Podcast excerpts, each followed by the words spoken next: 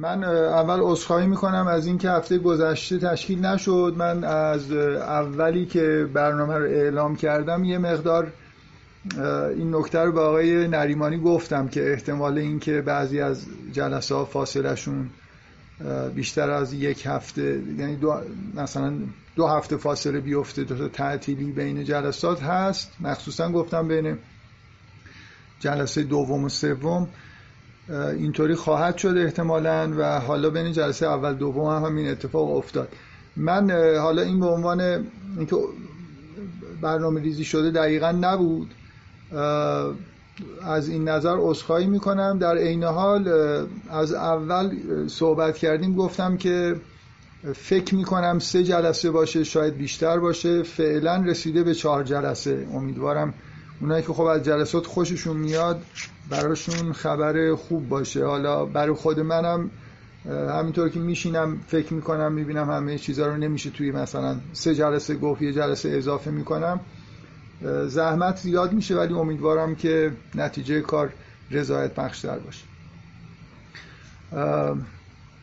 خب این جلسه در واقع کاری که من می‌خوام انجام بدم ادامه بحث جلسه گذشته است. اول می‌خوام یادآوری بکنم که موضوع جلسه چی بود و چه تفاوتی داشت با بحثای متعارفی که درباره تعارض علم و دین انجام میشه. و بعدی یادآوری خیلی مختصری از موضوع جلسه در واقع محتوای جلسه قبل می‌کنم و می‌رسم به این بحثی که توی این جلسه می‌خوایم انجام بدیم عنوانش رو گذاشتم همونطوری که دیدید از گالیله تا لاپلاس. یعنی تقریبا قرن از نیمه نیمه قرن 17 هم تا اواخر قرن 18 هم رو می‌خوام تو این جلسه پوشش بدم. جلسه آینده احتمالا عنوانش از لاپلاس تا آینشتاینه. بعدش هم جلسه چهارم میشه از آینشتاین به بعد. نکته ای که در واقع توی شیوه کار این جلسات بود این بود که من گفتم می‌خوام سعی کنم به جای اینکه بیایم در واقع قضاوت های خودمون درباره اینکه علم چیه دین چیه خداگرایی چیه و اینا آیا باید تعارض داشته باشن یا نباید تعارض داشته باشن. و بعد با توجه به محتواشون ریشه تعارض رو پیدا کردن مثالایی زدم مثلا فرض کنید سنتگراهایی که کلا با علم میانه ای ندارن یا مارکسیستایی که همه پدیدهای فرهنگی رو به اقتصاد سعی می‌کنن ریدیوس بکنن. بر اساس عقایدشون ممکنه نظریه پردازی بکنن درباره رابطه علم و دین. من در واقع شیوهی که جلسه گذشته مطرح کردم این بود که اولا عنوانشو گذاشتم جدایی برای خاطر اینکه خیلی نمی‌خوام حالا حرف از این بزنم که اینا تعارض دارن یا ندارن آیا می‌تونن داشته باشن یا نه. بالاخره یه چیز خیلی واضحی در تاریخ اتفاق افتاده. این دوتا علم و دین علم و خداگرایی به شدت به همدیگه متصل بودن و الان می‌بینیم که از همدیگه جدا شدن. و سوال اینه که اینا کی و چرا از همدیگه جدا شدن و احتمالا در تعارض یا حالا یه رابطه غیر از در واقع اتحاد قرار گرفتن. بنابراین پرسش پرسشیه که باید اگه می‌خوایم ایده ای رو مطرح بکنیم یه مقدار اسناد تاریخی داشته باشیم. باید بتونیم بگیم که اگه مثلا فرض کنید ایدمون اینه که علت جدایی یا تعارض این بوده باید نشون بدم که در همون زمانی که اون علت وجود داره واقعا این تعارض اتفاق افتاده. من جلسه گذشته در واقع موضوع این بود که سعی کردم نشون بدم این کاری که می‌خوایم بکنیم یه شباهتی داره به اثبات قضیه بولتزانو توی ریاضیات. شما وقتی که قضیه بولتزانو میگه اگه تابع پیوسته یه جایش منفی باشه یه جایش مثبت باشه اون وسط یه جای صفر میشه. اثبات که می‌خوایم بکنیم چیکار می‌کنیم؟ یه فریمی در نظر می‌گیریم که یه سمتش مثبت یه سمتش تابع منفیه. بعد هی اینو کوچیکش می‌کنیم تا اینکه برسیم به یه جایی این بازه های تو در تو به سمت نقطه میل بکنه که ثابت می‌کنیم تو اون نقطه مثلا صفر. در واقع کاری که میشه انجام داد یه همچین چیزیه. من الان می‌دونم جلسه گذشته سعی کردم اینو بگم. که تا قرن 17 خبری از جدایی نیست. از اون ور الان که جدایی رو می‌بینم در زمان داروینم می‌دونم که خبری از جدایی هست. بنابراین این بازه خودم رو کوچیک می‌کنم. بین مثلا فرض کنید عواست قرن 17 هم تا عواست قرن 19 هم. بعد هی سعی می‌کنم که جلوتر برم تا جاهایی که به نظر می‌رسه اینا اتحاد داشتن از اون ور بیام. به یه جایی برسم خلاصه یه قرنی یه دهه یه جایی پیدا میشه که به نظر می‌رسه که اونجا هاست که یه اتفاقی افتاده و علم و دین رابطهشون با همدیگه از حالت اتحاد خارج شده جدا شدن و بعد در تعارض قرار گرفتن. یا حالت رقابت حالا به کلمه تعارض رو به کار نبریم. جدا شدن و رقیب هم دیگه شدن. من خیلی حالا چون می‌خوام سعی کنم یه بررسی ابجکتیو باشه خیلی نمی‌خوام پیش داوری بکنم که الان نوع رابطه چی هست. برای همین این واژه جدایی رو گذاشتم که یه مقدار حالت خونسا و بدون قضاوت داشته باشه. خب نکته ای که جلسه گذشته گفتم اینه که اولین کاندیدی که معمولا مطرح میشه اینه که انقلاب علمی شد کوپرنیک اومد مثلا گفت زمین ثابته بعد یه دانش جدیدی متولد شد و کلی این دانش جدید خلاف علم عرستویی بود و خلاف اون چیزی که کلیسا تعلیم می‌داد و از اینجا یه تعارضایی از در واقع از وقتی نطفه دانش جدید بسته شد این در تعارض با تعالیم کلیسا و دین و اینها بود و این جدایی به وجود اومد. و دومین نکته این که نتایجی که توسط انقلاب علمی در واقع دانشمندان می‌گرفتن با چیزایی که تعلیم می‌داد کلیسا مخالف بود. مثلا فرض کنید سیستم کوپرنیکی در مقابل بطلمیوسی و در نتیجه تعارض پیش اومد. ماجرای گالیلم نمونش جلسه گذشته من سعی کردم این کاندید اول رو در واقع نفی بکنم. سعی کردم نشون بدم که انقلاب علمی از درون کلیسا و دین اروپایی در واقع بیرون اومد. بستر سخت افزاریش و کلیسا کاتولیسیزم آماده کرده بود بستر نرم رو به شدت پروتستانتیسم تقویت کرد و در نتیجه ما یه کامیونیتی یه جامعه علمی مرتبطی که به کتاب و کتابخونه دسترسی داشت و در اثر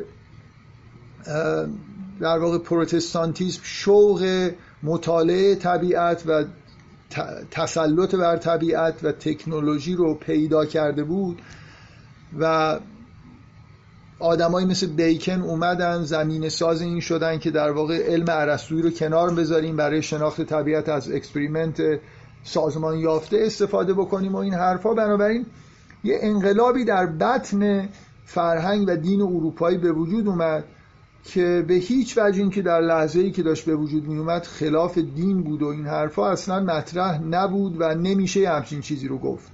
در واقع زائیده دین و فرهنگ اروپایی بود. بنابراین دو رکنش حداقل من این سه رکنی که اینجا می‌بینید و جلسه قبل در موردش صحبت کردم ولی رکن سوم گفتم می‌ذارم برای جلسه آینده که امروز می‌خوایم در موردش صحبت کنیم.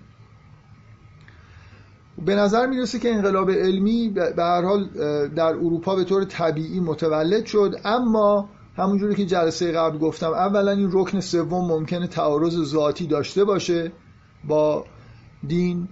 ثانیا اینکه ممکنه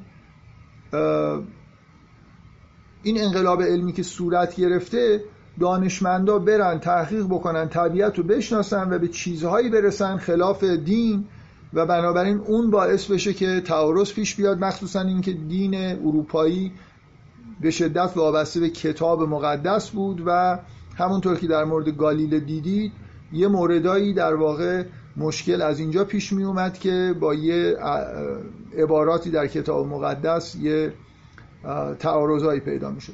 و مفصل در مورد گالیله که مهمترین در واقع مهمترین کاندید برای یه صحنه که تعارض در واقع علم و دین پیش میاد هست.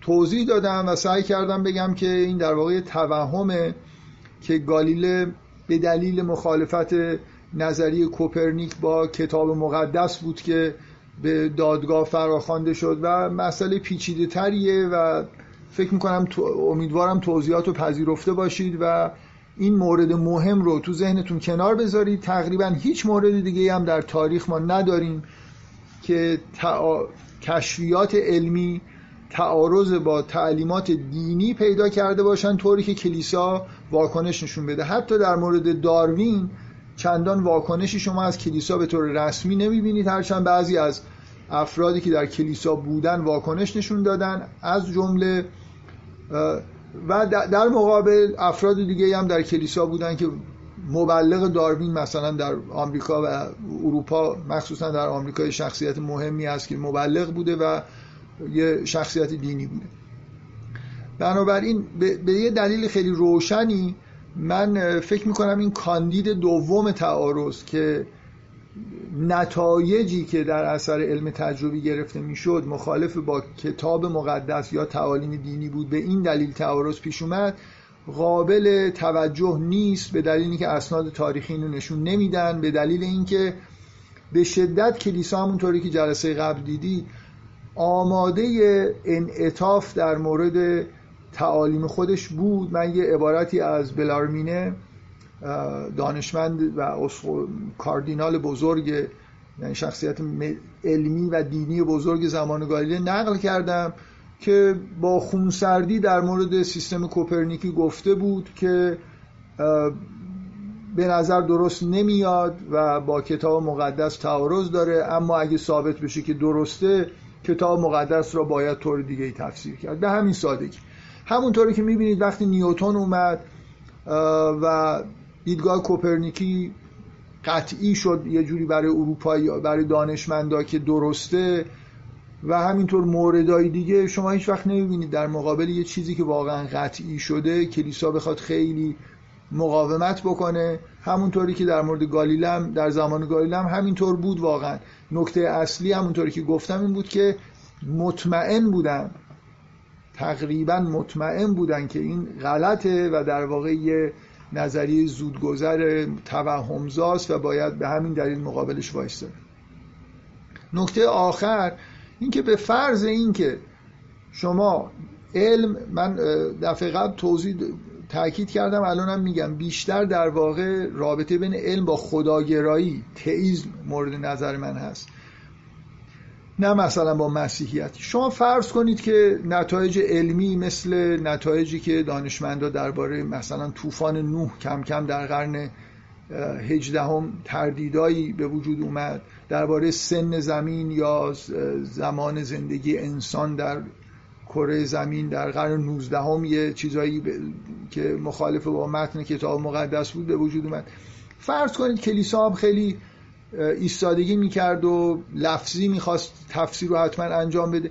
نهایتش این بود که علم در مقابل کلیسای کاتولیک قرار بگیره بره به دامان پروتستان یا اصلا از مسیحیت مردم ببرن یه دین دیگه ای درست بکنن ورژن جدیدی از مسیحیت بیاد یا به یه دین دیگه گرایش پیدا بکنن. دلیل منطقی وجود نداره و اینم در تاریخ دیده نمیشه که مثلا فرض کنید به همچین دلایلی شما یه تغییرات تغییر دین هایی رو در اروپا دیده باشید. کاندید منا... بنابراین انقلاب علمی و مورد گالیله و موردهای مشابه کاندید مناسبی نیستن شما در در پایان قرن هفدهم وقتی مثلا نگاه می‌کنید در سراسر قرن هفدهم این جنبش علمی طبیعت شناسی با روش مدرن که در اروپا شروع میشه به شدت هویت دینی داره. در واقع شواهد اینو نشون میده. من اینو از یه منبع معتبری دارم میگم شاید بد نباشه آدم بتونه یه کار آماری در این زمینه بکنه. که متون طبیعت شناسی فلسفه طبیعی در قرن 17 هم بیشترین ارجاع به خداوند و ماورای طبیعت درش وجود داره. یعنی شما در آثار گالیله، بویل، دکارت و حتی نیوتون به شدت این گرایش رو می‌بینید که به ماورای طبیعت به خداوند و دخالت مستقیمش در طبیعت بها میدن و ضروری می‌دونن که به هم چیزی ارجا بدن.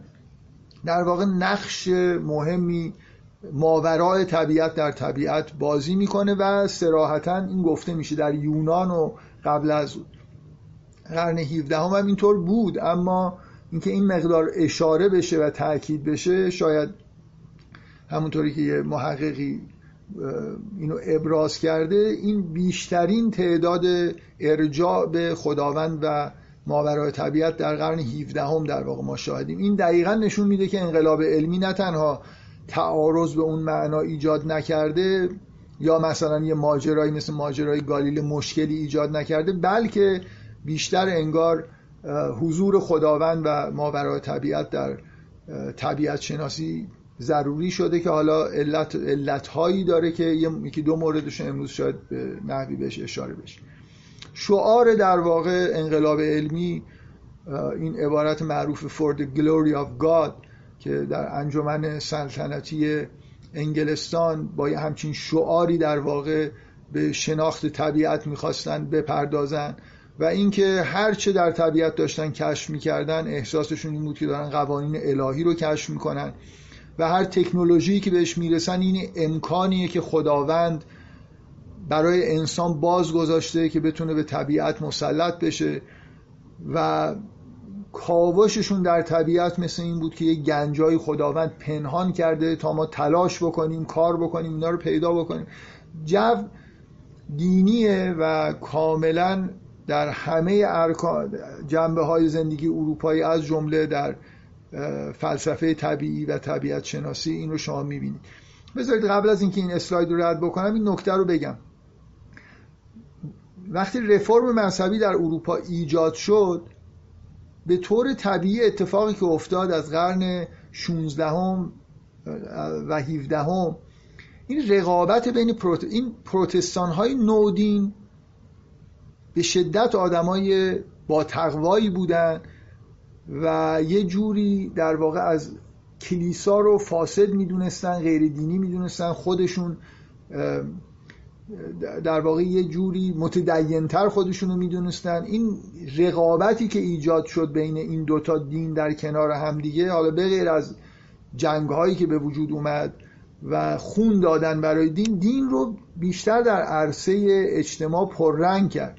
یعنی اگه می‌بینید که توی این قرنها ادبیات دینی یا همین حتی مثلا در ادبیات علمی و فلسفی حضور ارجاع به خداوند پررنگه برای اینکه هم پروتستان ها هم کاتولیکا با هم دیگه رقابت دارن. این یه دلیله که میشه در واقع روش صحبت کرد که اینا رقابت دارن در متدینتر نشون دادن خودشون و فضا به حال یه فضای دینی با تاکید خیلی زیاد روی در واقع ایمان دینی. و اینجا یه عبارتی برای اینکه این فضا رو شما درک بکنید در آثار نیوتون بارها و بارها عبارت های مشابه این می‌بینید که مثلا اینجا تو این عبارت میگه که این سیستم زیبای خورشید و سیاره ها و ستاره های دنبال دار نشان دهنده وجود یه خالق هوشمندیه که همینطوری که اینجا گفته میشه که به حق باید این رو یونیورسال رولر قانونگذار و قانونگذار در واقع جهان دونست. صفت هایی که براش intelligence supreme eternal infinite تمام این قادر قادر در واقع همه چیز دان و اینا این چیزیه که در واقع نیوتن احساس می‌کنه که از مطالعه طبیعت میشه به همچین وجودی همچین خدایی پی برد. نیوتن اواخر قرن 17 هم اوایل قرن 18 هم داره زندگی می‌کنه و تمام رقبا لایبنیتس بویل هویگنس رقیب که میگم بالاخره طرف بحث نیوتن بودن. همینطوری اسپینوزا حتی هابز اینا همه آدمایی هستن که در واقع اسپینوزا که اصلا به یه نوعی وحدت وجودی هابز هم به یه طریق دیگه در واقع نقطه مقابل اسپینوزاست و همه اینا به شدت توی آثارشون همین حالت در واقع ارجاع به خداوند و اینکه از طبیعت به خدا می‌رسیم و دارن. بنابراین ما یه همچین فضایی رو در پایان قرن 17 هم آغاز قرن 18 هم می‌بینیم در 1802 یه حکایتی وجود داره که لاپلاس رفته. من دارم همون روش اثبات بولسانو رو پیش می‌برم. پس اوایل قرن 18 هم خبری نیست. این اتفاقی که معروفه در اوایل قرن 19 هم در 1802 افتاده و حکایت اینه که لاپلاس میگن جلد سومی کتاب مکانیک سماویش که تموم شد زمانی بود که ناپلئون به قدرت رسیده بود در فرانسه لاپلاس کتاب رو به ناپلئون تقدیم کرد و در یه جلسه ای که به حضور ناپلئون رسیده بود ناپلئون از لاپلاس پرسید که در تمام کتاب تو نامی از خدا برده نشده؟ و لاپلاس در جواب گفت که عالی جناب من نیازی به خدا به عنوان یه فرض پیدا نکردم. این بازه بازه اوایل قرن هجدهم تا اوایل قرن 19 هم این بازه که ما باید دنبال این بگردیم که یه اتفاق مهمی افتاده این خدایی که به عنوان فرض اینجا لازم نشده خدای مسیحیت نیست. می‌دونید؟ خدا به معنایی که در تئیز مطرحه. یعنی خدایی که قادر متعال و طبیعت رو داره اداره می‌کنه و بدون ارجاع بهش نمیشه درباره طبیعت چیزی گفت. طبیعت یعنی نهایتش شاید خدای دیستیک به معنای خدایی که جهان رو خلق کرده و جهان داره خودکار کار می‌کنه و اونم جدا نشسته و دیگه کاری به ما نداره با این حرفی که لاپلاس داره می‌زنه سازگار. من دقیقا دنبال همینم. یعنی دنبال این که کجا فرض وجود خدا دیگه از مطالعات طبیعی حذف شده و اتفاقی که اینجا شما می‌بینید اتفاقا به این دلیل که اوج گرفته در قرن 17 هم و اوایل قرن 18 هم و بعد در پایان قرن 18 هم می‌بینید که فید شده این کنجکاوی ما رو باید جلب بکنه که یه اتفاقی اینجا افتاده. من می‌خوام تاکید بکنم که جدایی علم و دین در زمان داروین اتفاق نیفتاده. و در حتی اگه این بازه رو کوچیک و کوچیکتر بکنیم می‌بینید که حتی به انقلاب فرانسه هم ربط نداره و مشابه این تعبیرهایی که لاپلاس به کار برده رو من یه چیزایی داشتم الان توی اسلایدام نیست.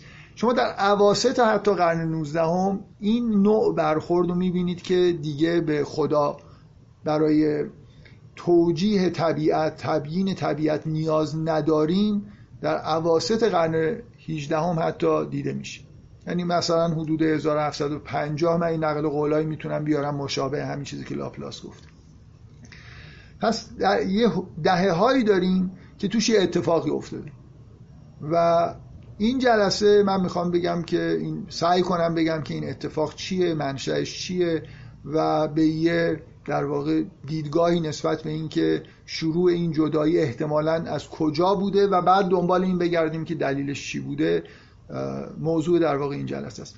از الان بگم که جلسه یه مقدار نسبت به جلسه قبل بالاخره به فلسفه علم و اینا ربط پیدا می‌کنه برای خاطر اینکه مجبوریم که محتوایی مقدار یعنی فقط جلسه قبل خیلی تاریخی بود این جلسه در این حالی که فضای تاریخی هست ولی از یه جای دیگه باید درباره خود علم و ماهیتش و کاری که دانشمندان می‌کردن بپردازیم. خب پس این بازه رو تونستیم تا حدودی کوچیک بکنیم حداقل بدونیم که در عواست مثلا قرن 18 هم باید دنبال یه چیزی بگردیم. من قبل از اینکه از این موضوع رد بشیم اینو می‌خوام با تأکید در واقع بگم. که امروز هم وقتی شما دیگه به کتاب های علمی نگاه می‌کنید اصولا نام خدا در کتاب های فیزیک و شیمی و اینا نمیاد. و بنابراین انگار بحثای علمی بی نیاز از خدا شدن. یه واقعیت مجسمیه که جلوی ما هست. اینطوری نیست که لاپلاس بگه که من احتیاجی. نام خدا که در اوایل قرن مثلا 18 هم به طور مداوم در آثار مثلا دکارت و نیوتون و اینا می اومد و ازش استفاده می‌کردن نه اینکه فقط ازش تجلیل بکنن. حالا مورد مثلا دکارت یا گالیله رو میشه مثال زد که چه جوری در واقع به خدا ارجاع میدن. در طول این قرن کم کم نام خدا از کتاب های علمی حذف شد و هنوزم که هنوزه همین اتفاق ادامه داره. بنابراین اینجا در واقع یه نقطه مهمیه که ما باید بررسیش بکنیم. و باز همین تاکید این که این خدای مسیحیت نیست لزوما. خدا به معنای خیلی فلسفی تریه خب یه نفر می‌تونه بگه که خب اینجا وقا... یه تاریخدان فوری میره سراغ این که ببینیم چه اتفاقایی تو قرن 18 هم افتاده. مثلا یه جنگ سی ساله ای اتفاق افتاد. با کشته های بسیار زیاد بین کاتولیکا و پروتستانا و این ممکنه باعث شده باشه که ما کم کم علاقه به دین کم شده باشه و این نتیجهش این باشه که مثلا علم و دین از هم دیگه جدا شد. یا اینکه پروتستانا بر علیه کلیسا همین تبلیغات شبیه تبلیغاتی که بر علیه محاکمه گالیله کردن و و حرفای دیگر رو زدن و کم کم یه فضای ایجاد شده که انگار کلیسا ضد علم و این حرف. اینا خیلی حرفای ضعیفی. یه خورده قوی تر اینه که در آمریکا و فرانسه انقلاب شد و شما اتفاقا نظر تاریخی حول و حوش انقلاب فرانسه در اروپا ظهور ایتئیسم رو می‌بینید. یعنی می‌بینید که آدمایی هستن که دیگه به سراحت مثل اصحاب دایره المعارف در فرانسه حرف از ایتئیسم دارن می‌زنن. یا مثلا تئیسم رو کنار گذاشتن حرف از دئیسم دارن می‌زنن.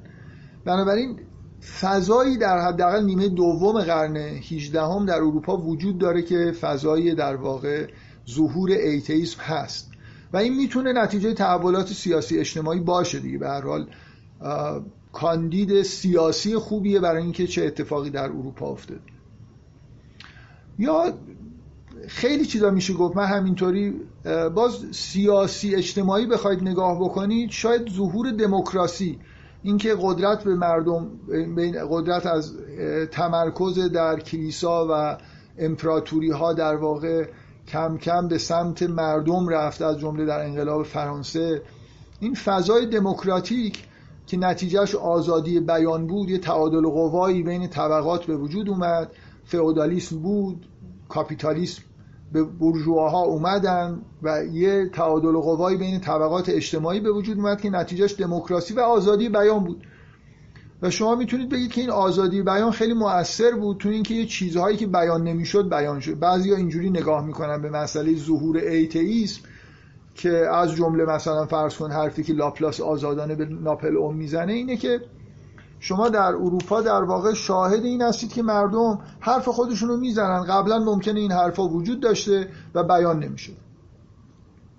یا از دیدگاه فلسفی ممکنه بگید حسگرایی تجربه گرایی افرادی مثل لاک هیوم بعدا کانت اینا آدمایی بودن که اومدن حرفای فلسفی زدن که نتیجهش این شد که یه جور در واقع راه برای ایتئیسم یا آگنوستیسیزم باز شد کم کم تئیسم ضعیف شد.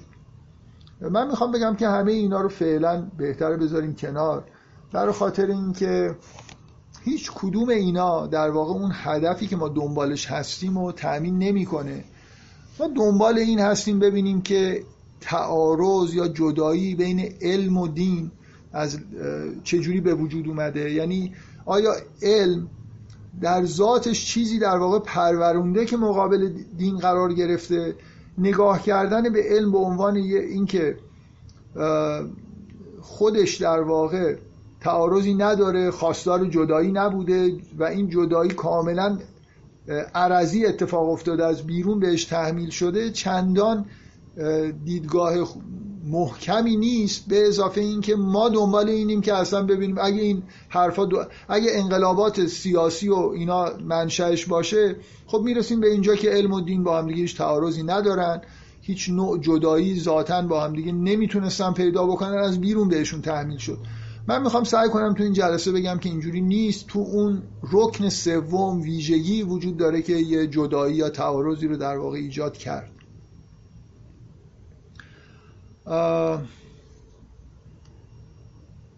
بنابراین بریم سراغ همون وعده ای که در واقع جلسه قبل دادم که تو این جلسه درباره اون رکن سوم که حالا اسمشو می‌تونیم بذاریم انقلاب گالیلئی چون واقعا شاید مهمترین چهرش از نظر بیان اصول پارادایم جدید گالیله است.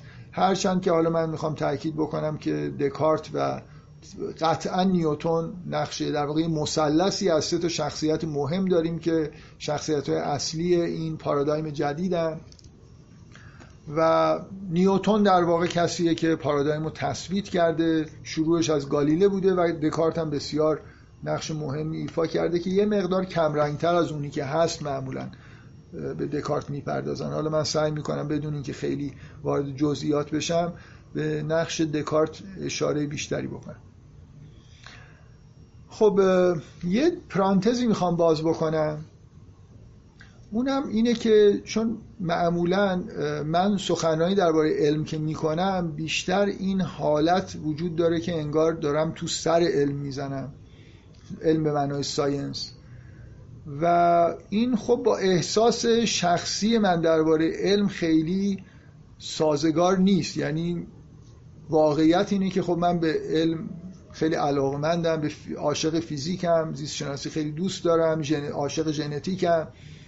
و اینا رو دستاوردهای مهمی تو تاریخ بشر می‌دونم. در واقع اون تو سر علم زدن اینه که اگر ادعاهای اضافه در واقع حول و حوش علم میشه اونو سعی کنیم از ذهنمون پاک بکنیم. و تو همین جلسات هم در واقع همچین بحثایی کردم و خواهم کرد. و بنابراین از فرصت می‌خوام استفاده بکنم. همین الان که در واقع می‌خوایم وارد این پارادایم دوم بشیم یه مقدار در ستایش این پارادایم جدید و اینکه چرا این رو به عنوان رکن سوم اونجا گذاشتم صحبت بکنیم. دلیلش واقعا این نیست که این رکن سوم شده چون این قسمتیه که می‌خوام در موردش صحبت بکنم بگم که تعارض و جدایی و اینا به این قسمت ربط داره. دلیلش اینه که به معنای واقعی کلمه بسیار مهمه و اهمیتش در واقع حداقل سه تا نکته بسیار مهم در مورد اهمیت این رکن سوم میشه گفت که اول خیلی ساده من در یه جمله سعی کنم بگم که منظور از این رکن سوم و این پارادایم جدید چیه. بعد در ستایشش و اهمیتش مقدار صحبت کنم. بعدا بریم سراغ اینکه وارد جزئیات بیشتری درباره خود این پارادایم بشیم و اینکه چجوری این ممکنه باعث تعارض شده باشه. این پارادایم جدید در یه جمله بخوایم توصیف بکنیم پارادایمی که در واقع فیزیک جدید رو ایجاد کرده اینه که ما در فیزیک جدید مدل سازی های ریاضی ارائه می‌کنیم برای پدیده های طبیعی و بعد اینا رو با استفاده از فکت های تجربی observation و experiment هایی که همراه با measurement هستن اندازه‌گیری هایی که انجام میدیم این مدل های ریاضی خودمون رو چک می‌کنیم. در واقع مثل اینه که یه سری fact جمع می‌کنیم به طور تجربی که فرم کمی معمولا دارن و سعی می‌کنیم که این کمیات رو در یه معادلاتی در یه مدل ریاضی به همدیگه ربط بدیم و مدل ریاضی در واقع تولید بکنیم که بتونه fact ها رو توجیه بکنه و قدرت پیش بینی داشته باشه نسبت به experiment ها و مشاهدات بعدی که خواهیم کرد. نمونه خیلی واضحش فیزیک نیوتونی و فیزیک کوانتومی هستن که دو تا مدل در واقع بزرگ ریاضی برای فیزیک بودن و همینطور نظریه نسبیت انیشتین و امثال که پایه‌ای ترینش همینا در واقع هست که اسم برده. خب چرا این خیلی مهمه؟ دلیل اول اینه که این بخش از دانش جدیده که مستقیما به, به طبیعت شناسی به صورت fundamental مبنایی می‌پردازه و بنابراین با فلسفه ممکنه با فلسفه یا الهیات ممکنه conflict داشته باشه یا نه. اینکه من بفهمم که کسوف مثلا تبیینش چیه یا نمی‌دونم در یه آزمایش شیمیایی چه اتفاقی میفته یه واکنش شیمیایی نتیجهش چیه و بتونم یه مدلایی براش ارائه بدم تو اون سطح بالا چندان به نظر نمی‌رسه که اصلا نتیجه فلسفی یا الهیاتی بتونیم بگیریم. یه خورده دور از ذهن هرچند ممکنه یه عده به دلایلی سعی بکنن که این کار رو انجام بدن. اما فیزیک مستقیما داره درباره این صحبت الان فیزیک مدرن رو نگاه کنید درباره این مثلا داره صحبت می‌کنه جهان چجوری آغاز شده جهان چجوری کار می‌کنه و اون هدف اصلی در واقع طبیعت شناسی فلسفی به معنای عرستویی این بود. و اون طبیعت شناسی تجربی حالا یا اسمشو بذاریم بیکنی خیلی مفیده خیلی خوبه ولی خیلی نتایج فلسفی و بنیادی نداره. بنابراین این بخش بخش اصلی در واقع انقلاب علمی هست به معنای اینکه به ما شناخت جدید و عمیقی از طبیعت بتونه بده. نکته دومش که مهمتر از اون چیزیه که معمولا شاید به نظر می‌رسه اینه که این اون بخشی از دانشه که می‌تونه به تکنولوژی های بسیار قدرتمند منجر بشه.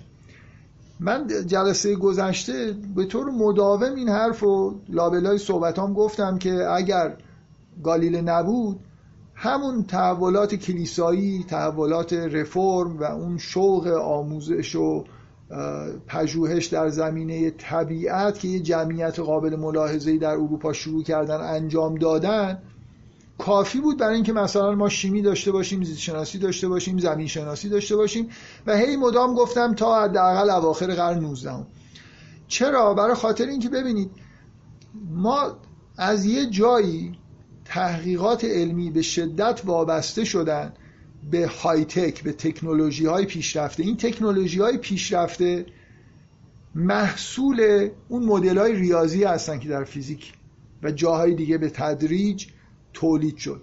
ما بدون این مدل های ریاضی نمی‌تونستیم ماهواره بفرستیم هوا. نمی‌تونستیم تلسکوپ هابل رو داشته باشیم. نمی‌تونستیم سفینه بفرستیم به سیارات. نمی‌تونستیم کامپیوتر داشته باشیم و قدرت محاسباتی خودمون رو اینقدر افزایش بدیم. نمی‌تونستیم اندازه های دقیقی که با میکروسکوپ الکترونی انجام میدیم یا یه چیزی مثل شتاب دهنده سرن می‌سازیم. اینا همه نتیجه مدل های ریاضی دقیقی هستن که در فیزیک و جاهای دیگه به تدریج ساختیم.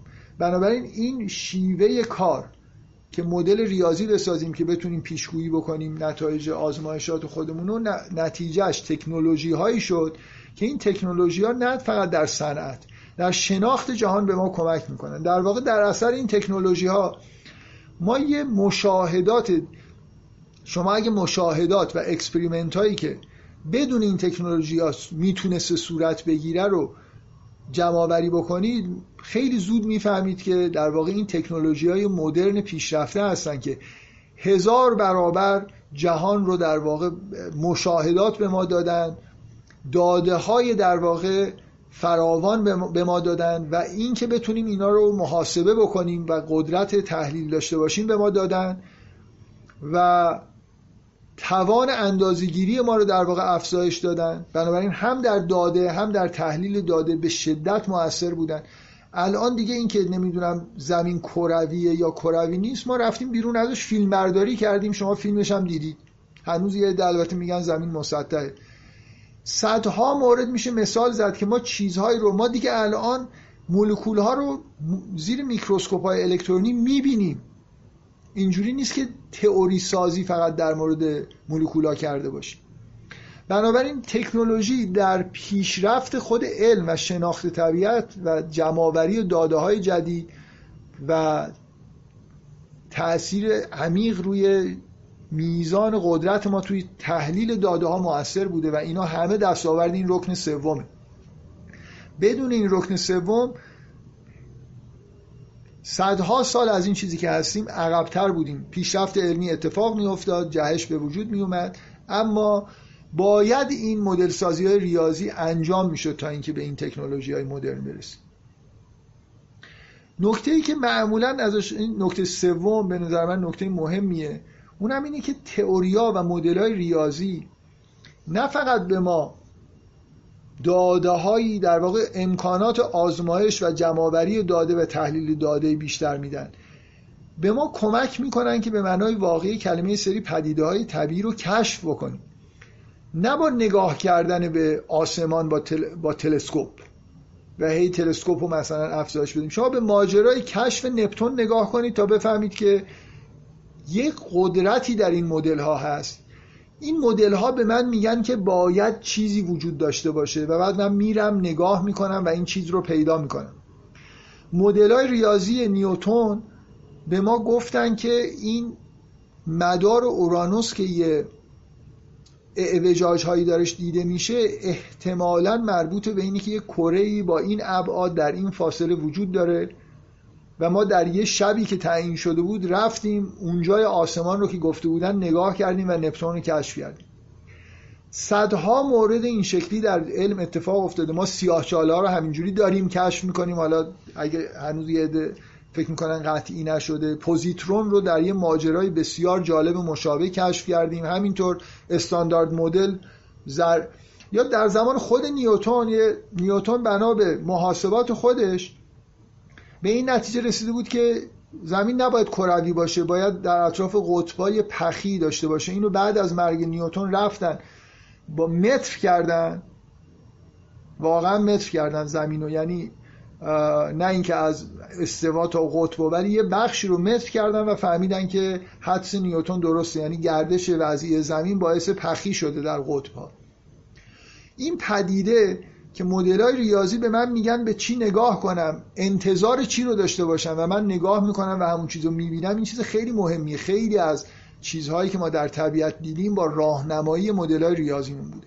خب ستایش من من اگه واقعا بخوام ستایش از چی میگن از قلب خودم بکنم میگم که زیبایی که در مدل های ریاضی هست این شخصیه دیگه.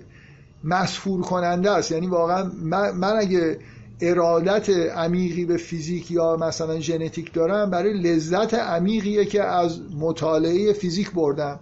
جایی که مثلا یه فرمولایی مثل معادلات ماکسول یا نمی‌دونم فرمول گرانش انیشتن شما رو مسهور می‌کنه. اینکه یه چیزی به این شیکی و زیبایی حقیقتی رو درباره عالم داره بیان می‌کنه و چقدر در واقع با واقعیت تطبیق می‌کنه. اینا نکاتیه که در مورد علم جدید میشه به صورت ستایش آمیز گفت. من یه مقدار از روانی تخلیه شدم برای خاطر اینکه سال هاست که همش دارم بر علیه علم صحبت می‌کنم. اخیرا یکی از دوستان گفت که به نظر با یه حالت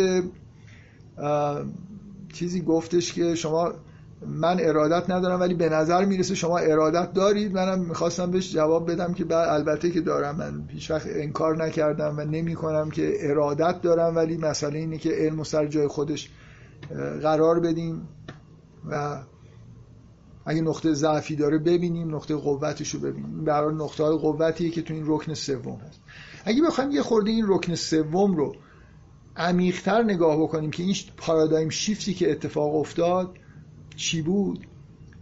با اطمینان من می‌تونم بگم تا پارادایم اول رو خوب نفهمیده باشید و نخونده باشید جهش و میزان تفاوت این پارادایم جدید رو درک نمی کنید که این چقدر مبتکران است. یعنی پیشنهادی که در گالیله به صورت یه مثل یه پروژه بیان شد که اینطوری می‌تونیم در واقع طبیعت رو بشناسیم خیلی خیلی پیشنهاد نوآورانه یه هرچند اجزاش همش وجود داشت ولی در گالیله بالاخره به یه چیزی رسید مثل به یه روش سیستماتیکی برای شناخت طبیعت رسید. نکات مهم در مورد این پارادایم یکیش در واقع همینیه که همه در واقع روش تاکید می‌کنن. اونم اینه که قوانین طبیعت رو ریاضی فرض بکنیم. این در ارسطو نیست. اینکه احساسمون این باشه که مثلا حرکت اجسام و مکانیک سری قوانین داره. قانون یک دو سه که میشه به صورت ریاضی اینا رو نوشت. نیرویی که اجسام بر هم دیگه وارد می‌کنن یه فرمول داره. اینو بنویسیم. بعد سعی بکنیم مثلا رابطه بین نیرو و حرکت رو پیدا بکنیم نیرو رو می‌شناسیم حرکت رو می‌شناسیم. حالا بیایم مثلا محاسبه بکنیم ببینیم مسیر حرکت اجسام چی میشه. اینکه با ریاضیات میشه این رو در واقع بیان کرد. این یه ایده جدیدیه که در واقع در قرن نمیشه گفت در قرن 17 هم به وجود اومد ولی تبدیل شد به یکی از ارکان این پارادایم جدید حداقل نسبت به ارسطوی انقلاب بزرگی. من جلوی این نوشتم حذف کیفیت. یکی از مسائلی که در واقع در این علم جدید فیزیک جدید در واقع پیش اومد این بود که شما در ارسطو کمیت و کیفیت داشتید. ما چیزی به اسم کیفیت دیگه در علم جدید نمی‌شناسیم. همه چیز رو اندازه می‌گیریم. کیفیت ها رو هم به وسیله عدد نمایش میدیم و بعد نتیجهش اینه که کلا با کمیات کار می‌کنیم. اینم یه چیزه. اینم به اصطلاح یه ایده رادیکال جدیده. شما مثلا به عنوان مثال یه مثال خوب به نفع پارادایم جدید اینه که شما مثلا یه چیزی به اسم رنگ داشتید که جزو کیفیات بود. خب در علم جدید رنگ یعنی طول موج و طول موج رو میشه با عدد نمایش داد. بنابراین چیزی که واقعا در طبیعت وجود داره چیزی به اسم کیفیت نیست. کیفیت تاثیر اون طول موج روی چشم من. بنابراین حذف کیفیت ها یه جوری مثل حذف جنبه انسانی شناخت طبیعت بود و همه چیزی به صورت ریاضی در آوردن. یه راهی مثل اینکه یه پرده ای که واسطه بودن انسان در شناخت طبیعت بود رو کنار خیلی دارم با دیدگاه مثبت و خوبی بیان می‌کنم. نکته دوم که بسیار مهمه دیدگاه دینامیکیه.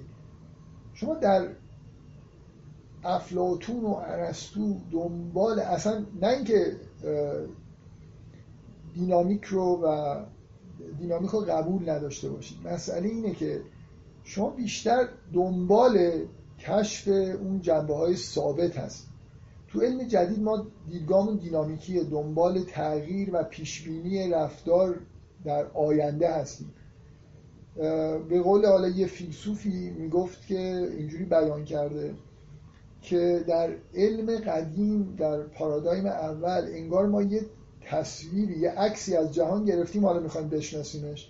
در حالی که در پارادایم دوم ما می‌خوایم اصلا با اون عکسی هیچ کاری نداریم. چیزی نمی‌خوایم درباره یه لحظه بگیم. می‌خوایم بگیم که در زمان چجوری به تدریج تحول ایجاد میشه از اینجا به کجا میریم. بنابراین یه مفهومایی مثل زمان سرعت نیرو اینرسی اینا شدن مقوله های مهم و جدید. سرعت واقعا گالیله است که اندازه‌گیری سرعت رو وارد کرده. گالیله است که سکون رو برای شما ممکنه خیلی ایده طبیعی باشه که سکون یعنی وی مساوی با صفر. در حالی که این پیشنهاد به شدت رادیکالی از نظر فلسفی برای اینکه از در علم سنتی در طبیعت شناسی سنتی اجسام یا ساکن بودن یا متحرک. اینکه ساکن بودن رو به عنوان یه حالت خاص متحرک بودن در نظر بگیرم این همون قدری که اختراع صفر توسط هندیا حالت رادیکال و انقلابی داره برای علم فیزیک میشه انقلابی محسوب نکته سوم اون چیزی که ما بهش جسم گرایی مکانیکی میگیم که بیشتر کار دکارته. و تو این جسم گرایی مکانیکی در واقع یه جوری نگاه ما به طبیعتی میشه که طبیعت از یه سری اجسام تشکیل شده. حالا اینکه اینا جزء لایتجزا دارن یا ندارن رو بذاریم کنار. همین الان طبیعتی سری جسمن که اینا حرکت می‌کنن و هر چی در طبیعت دیده میشه نتیجه حرکت این اجسام. تمام پدیده های طبیعی رو میشه در واقع یه جوری ریدیوس کرد به تحرک یه سری اجزا. این می‌دونید که خیلی مسمر سمر بوده. در واقع نیوتون هر ستای این دیدگاه ها رو با هم تلفیق کرد و یه این سومی بیشتر در واقع دیدگاه دکارتیه. و در نیوتون اینا به یه چیز به یه منظومه ای تبدیل شدن که به یه شناخت فوق جالبی از منظومه شمسی و خیلی از پدیده های طبیعی منجر شد. من جلوی این آیتم هم نوشتم حذف قایت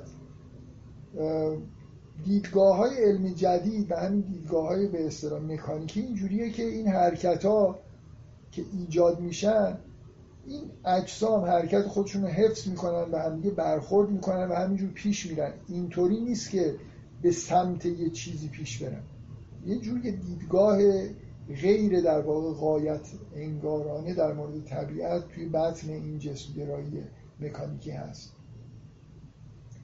الان همه اینا به دلیل اینکه شما عادت دارید ممکنه خیلی براتون حالت طبیعی داشته باشه اما در زمان خودشون اینا به شدت خلاف عرف بودن عجیب بودن و فکر می‌کنم چندان امیدی به اینکه یه دفعه انقلاب بزرگی در علم طبیعت شناسی ایجاد بکنم نمی‌شد داشت و ظهور نیوتونه که با تلفیق اینا در واقع چنان پیشرفتی در شناخت طبیعت به وجود آورد که تثبیت کرد این مبانی در واقع می‌خوام بگم که مبانی از لحاظ فلسفی چندان موجه نبودن جا برای بحث داشت خیلی ها اینا رو قبول نداشتن.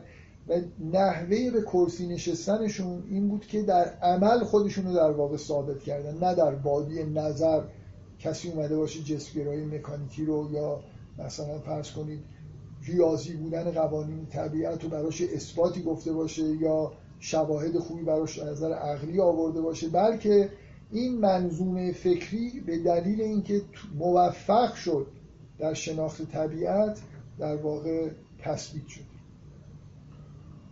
خب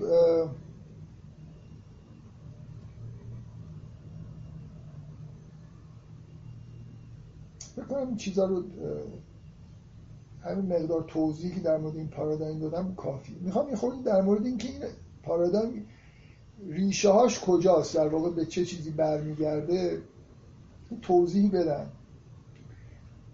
اول به این نکته دقت بکنید که مدل سازی ریاضی برای پدیده های طبیعی به هیچ وقت چیز نوآورانه ای به اون معنا که کسی تا حالا این کار نکرده بوده قطعا نبوده. یعنی شما در 585 قبل از میلاد تالس با محاسباتی کسوف رو پیش بینی کرده. همین همینطور از زمان 585 قبل از میلاد که میگن اولین مثال خوب برای این موضوع هست قطعا سومری هم مثال جالبی توی ستاره شناسیشون پیدا میشه. بیاید جلو تا زمان گالیله. می‌بینید هزاران محاسبه انجام شده و مدل ریاضی هم در واقع داشتن. افلاتون حرکت خورشید به دور زمین رو با دو تا دایره تو در تو مدل کرد. ارشمیدس که می‌دونید خیلی کارهای ریاضی مدل سازی ریاضی خوبی داشته.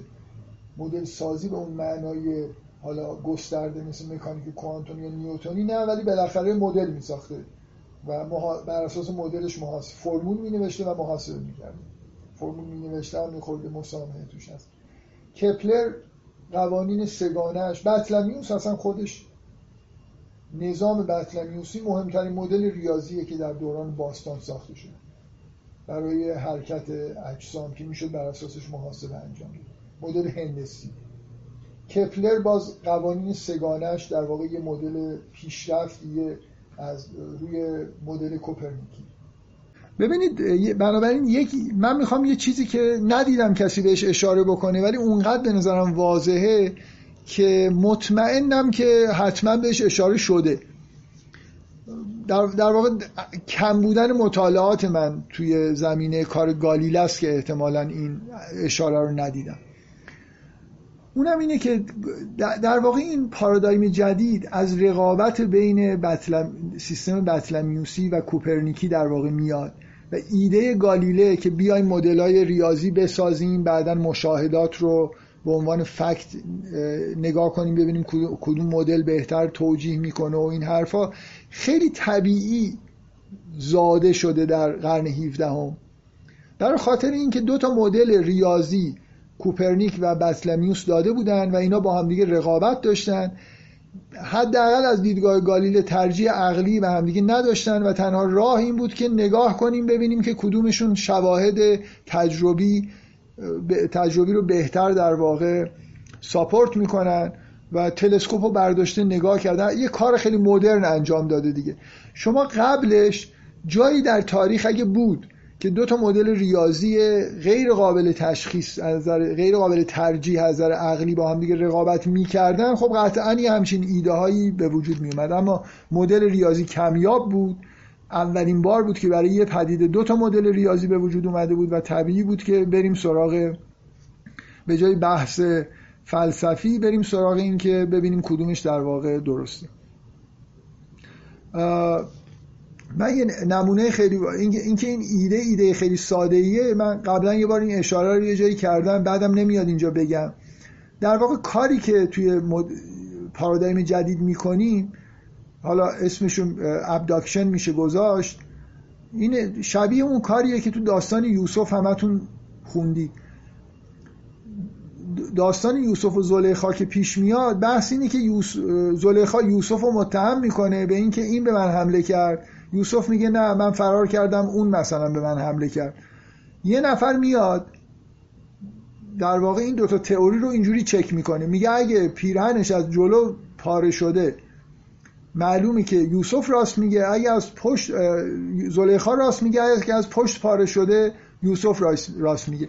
من اینو چون می‌خوام یه استفاده الان ازش بکنم در ادامه سخنرانی بعدم نیومد بگم مثل یه مدل یه یه استفاده قدیمی از یه همچین ایده ای دو تا, دو تا تئوری دارم یا این مقصره یا اون. خب یه موردی پیدا می‌کنم که اگه تئوری اول درست باشه این شاهد تجربی باید وجود داشته باشه این مشاهده انجام بشه. اگه اون یکی وجود داشته باشه اون یکی. و میرم مشاهده انجام میدم و معلوم میشه که کدومشون دور بنابراین خیلی ایده طبیعیه که وقتی من می‌خوام P اونگاه Q رو نگاه بکنم درسته یا غلط بودنش رو چک بکنم وقتی دو تا تئوری P یک و P دو دارم نتایج P یک رو بنویسم نتایج P دو رو بنویسم یه جایی با هم اختلاف پیدا می‌کنن. برم ببینم اون گزاره مورد اختلاف کدومشون درست داره میگه. این خیلی ایده منطقی ساده ایه منتها ایرادی داره که من بعدا بهش مجبورم که در واقع اشاره بکنم. می‌خوام بگم خیلی این ایده عجیب و غریبی نبوده که اینجوری کار بکنیم. هرچند که قبلش به طور سیستماتیک کسی این کارو نمی‌کرده. از گالیله به بعده که این تبدیل به یه پارادایم جدید میشه. پس یه ریشه در واقع همون اختلاف اون دوتا سیستمه که منجر به این میشه که شما به یه پارادایم جدیدی وارد به یه ایده جدیدی می‌رسید. یه موردی که بسیار بسیار مهم من دلم می‌خواد تاکید بکنم روش برای اینکه باز می‌بینم که زیاد روش تاکید نمیشه اینه که یه آدمی من از خیلی گاهگداری می‌پرسم که ویت رو می‌شناسید یا نه؟ فرانسوا ویت ریاضدان فرانسوی کسی که بانی جبر سمبولیکه بسیار نقش داشته در پیشرفت در واقع علم فیزیک. به دلیل تأثیری که رو کار دکارت گذاشته و همینجور دکارت بعدا روی نیوتون کاری که ویت کرده در واقع اینه که جبر جبری که با زبان بیان می‌شد رو کسیه که برای اولین بار با حروف یعنی X و A و B و C نوشته اتحاد نوشته معادلات رو به صورت امروزی که ما نوشتیم نمایش داده و بعد فرمول در آورده رادیکال مثلا فرمول حل معادله درجه دو رو فرض کنید این شکلی نوشته. شما قبلش جبر دارید در خارزمی دارید در بین اعراب دارید. اصلا جبر هندسه از یونان وارد اروپا شده بود جبر از سرزمین های اسلامی. و چیزی که در واقع باعث می شد که جبر خیلی پیشرفت نکنه و سرعت کارتوش پایین بود این بود که شما در واقع این جبر سمبولیک رو نداشتید که تو مکتب جبری که در فرانسه به وجود اومد این کار انجام شد و آدم اصلیش فرانسوا ویت بود.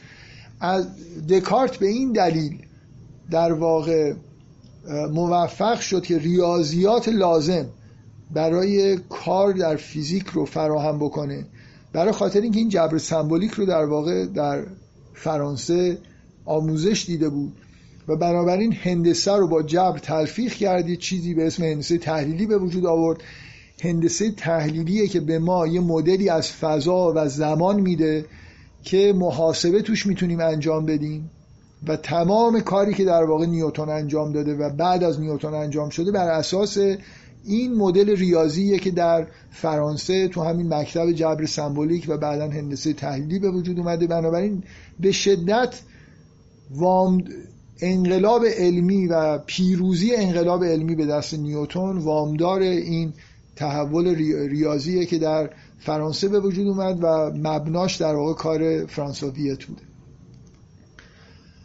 اما جای نکته که فکر می‌کنم جلسه قبل اشاره کردم بهش و الان می‌خوام یه خورده مفصل در موردش صحبت بکنم اینه که کلیسا کلیسای کاتولیک و در واقع اون سنت علمی قرون وسطا سنت اسکولاستیک در این پیشرفتهایی که در زمان بعد از انقلاب علمی در فیزیک اتفاق افتاد و در این رکن سوم بسیار مؤثرن طوری که بعضیا معتقدن که این دو نکته ای که اینجا نوشتم نکته دوم یعنی مفهوم قانون طبیعت laws of nature که یه مفهومیه که در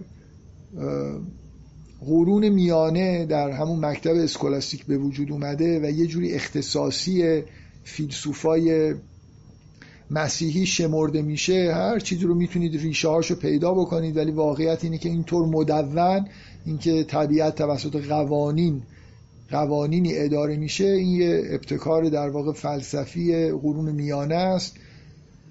و عده معتقدن که این مهمترین عامل انقلابه. می‌خوام بگم اینقدر مهمه که حالا در موردش می‌خوام یه خورده مفصل صحبت بکنم که افرادی تاریخ تاریخ علم نگارهایی هستن که معتقدن علت انقلاب علمی در اروپا و اینکه در چین انقلاب علمی به وجود نیومد در جهان اسلام به وجود نیومد و این رکن سوم در اروپا به وجود اومد وجود مفهوم فلسفی لاز آف نیچر یه مقدار اقراق آمیزه برای خاطر اینکه خیلی عوامل مهم دیگه ای در انقلاب علمی همونطوری که جلسه قبلم گفتم عوامل اجتماعی و تکنولوژی خیلی چیزا نقش داشته. ولی می‌خوام بگم در حد این مسئله مهمه که یه عده این رو مهمترین یا عامل اصلی انقلاب علمی حتی می‌دونن. بنابراین مهم جدای از اینکه بخوایم سهم بدیم به کلیسا و این حرفا شناخت این دوتا نکته مخصوصا نکته دوم مهمه. نکته اول اینه که فراموش نکنیم که فلسفه ارسطوئه که توش حرکت جنبه مرکزی داره. فلسفه ارسطو به طور کلی طبیعت شناسی ارسطو مفهوم حرکت توش بسیار مهمه. طوری که شما اصلا می‌تونید بگید طبیعت, گرا... طبیعت شناسی ارسطویی حرکت شناسی ویژگی اصلی طبیعت از نظر ارسطو حرکته و بنابراین اصولا این مسئله قوه و فعل و کون و فساد و این چیزهایی که در اصطلاحاتی که در حکمت ما هم هست اینا همه در واقع از فلسفه ارسطو میاد. بنابراین در یه همچین زمینه حرکت شناسیه که شما می‌بینید که مکانیک میشه نقطه اصلی در واقع علم فیزیک و از اونجاست که در واقع فیزیک اون انقلاب اصلی خودش رو آغاز می‌کنه. یعنی دکارت به این دلیل جهان رو مکانیکی مدل می‌کنه برای خاطر اینکه توی همچین مکتبی پرورش پیدا کرده که انگار اگه حرکت رو بشناسید همه چیز رو شناختید. طبیعت یعنی طبیعت شناسی یعنی حرکت شناسی. ببینیم اجسام چجوری حرکت می‌کنن. این حرکت شناسی اونقدر برای ارسطو مهمه که خدای ارسطو هم حرکت دهنده بدون حرکته. یعنی استدلال اصلی ارسطو بر وجود خدا هم یه جوری در واقع به مفهوم حرکت ربط داره. اما مفهوم قانون قوانین طبیعت. شاید ده دقیقه رو من در این مورد صحبت بکنم. برای خاطر اینکه فکر می‌کنم خیلی درکش در واقع و اهمیتش مهمه. از همین الان به نظر می‌رسه که یه مقدار ممکن جلسه باز بیشتر از زمانی که تعیین شده که معمولا دو ساعته طول بکشه من از الان باز عذرخواهی می‌کنم. هفته جلسه قبلم همین جا که رسیدم عذرخواهی کردم. واقعا سعی می‌کنم تو دو ساعت تموم بکنم ولی اگه بیشتر طول کشید از الان عذر می‌خوام. ببینید مفهوم قوانین طبیعت شما اینقدر در واقع باش اخت هستید که اصلا احساس نمی کنید که این یه جوری پدیده ای بوده برای خودش. یعنی یه مثل یه حرکت رادیکالی در فلسفه اروپایی که یه همچین تصور البته الهیاتی نسبت به طبیعت داشته باشیم ببینید اون چیزی که در طبیعت بدیهی بود و همیشه مطرح بود این بود که ما با یه جهان منظمی سر و کار داریم. طبیعت نظم داره. شب و روز به طور منظم میان و میرن سیارات ستاره ها کاملا منظم دارن حرکت می‌کنن. طوری که شما می‌تونید پیش دقیقا بگید که ده سال دیگه یه ستاره کجا دیده میشه. بنابراین این پدیده تکرار پذیری در هر جای دنیا من یه آزمایشی انجام بدم همون نتیجه رو به دست میارم که اون و هر زمان هر وقت این کار رو انجام میدم همیشه یه چیزی می‌بینم. این الگوهای تکراری یا ریگولاریتی که در طبیعت دیده میشه یه چیز بدیهیه که همه در واقع دنبال توجیه این بودن. از لحاظ الهیاتی یکی از برهانهای مهمی که بر وجود خداوند مدبر قادر دانا آورده می‌شد یکی از مهم حداقل در اروپا یکی از مهمترین استدلالا از طریق همین ریگولاریتی یا نظم در واقع طبیعت بود که این نشون میده که جهان مخلوقه و در واقع خداوند عالم قادری این رو در واقع داره هدایت می‌کنه و هدایت کرده و این حرفا. این یه چیز خیلی بدیهی بود که نظم نازم می‌خواد. همینجوری اگه یه جهانی که از دل عدم به طور رندوم بیرون اومده باشه خب حالا یه ذراتی هم اگه از رندوم دارن حرکت می‌کنن هیچ دلیلی نداره که دیروز یه کاری رو کردن امروز هم همون کار رو تکرار بکنن. بنابراین وجود نظم نشان دهنده نازم نشان دهنده نازم مدبر خالق مدبر و عالم داناست قادر همه این وقتی در سراسر جهان در هر گوشه ای شما همین نظم رو می‌بینید ریگولاریتی رو می‌بینید تکرار پذیری رو می‌بینید نشون میده که همه جا هست. چیزی که در واقع در الهیات مسیحی اضافه شد به این تصویر این بود که این نظم نتیجه قانونمند بودنه.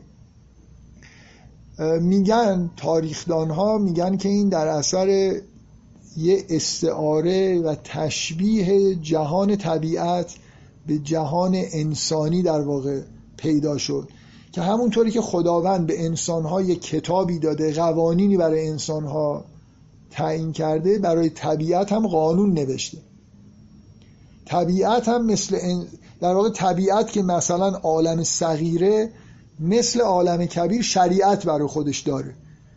ایده از اینجا اومد که نظم اینطوری نیست که نازم نظم رو داره انگار همینطوری ایجاد می‌کنه. نظم رو اینجوری ایجاد کرده که قوانینی رو نوشته قوانینی رو برای طبیعت قرار داده که طبیعت از اون قوانین تبعیت می‌کنه. اینکه این قوانین چی هستن؟ خب این قوانین من این هرمی که اینجا کشیدم که چهار تا رنگ داره مثلا در نقطه اوجش خداونده. بعد یه چیزی مثل عالم مسل هست. قوانین یه جایی در عالم مسل در یه جایی نزدیک خداوند اون پایین مثلا قانون اجسامه.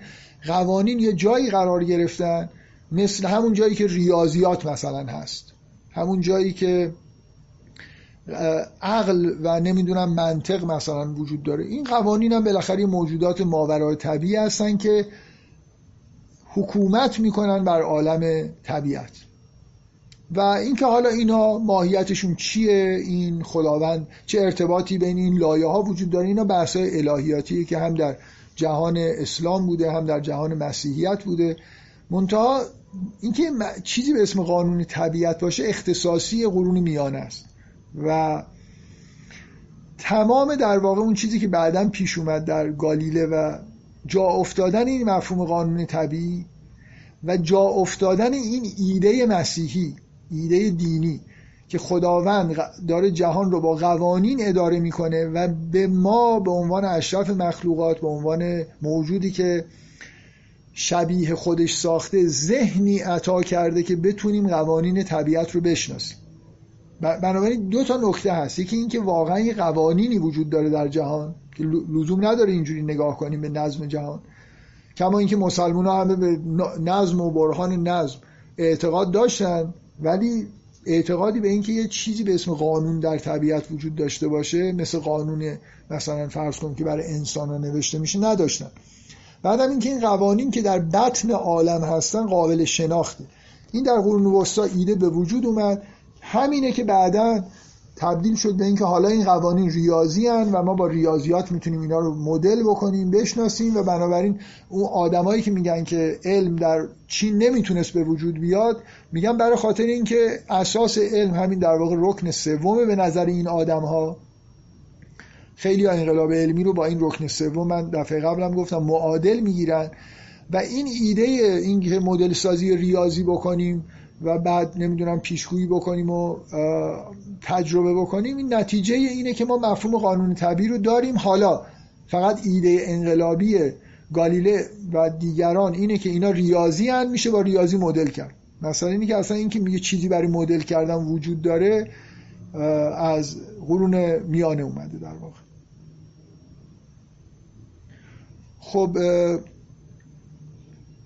این نقل قولی از کپلره که میگه که اینا دقیقا همین رو بیان می‌کنه که خداوند این قوانین رو قرار داده و به ما هم این قدرت رو داده که این قوانین رو درک بکنیم.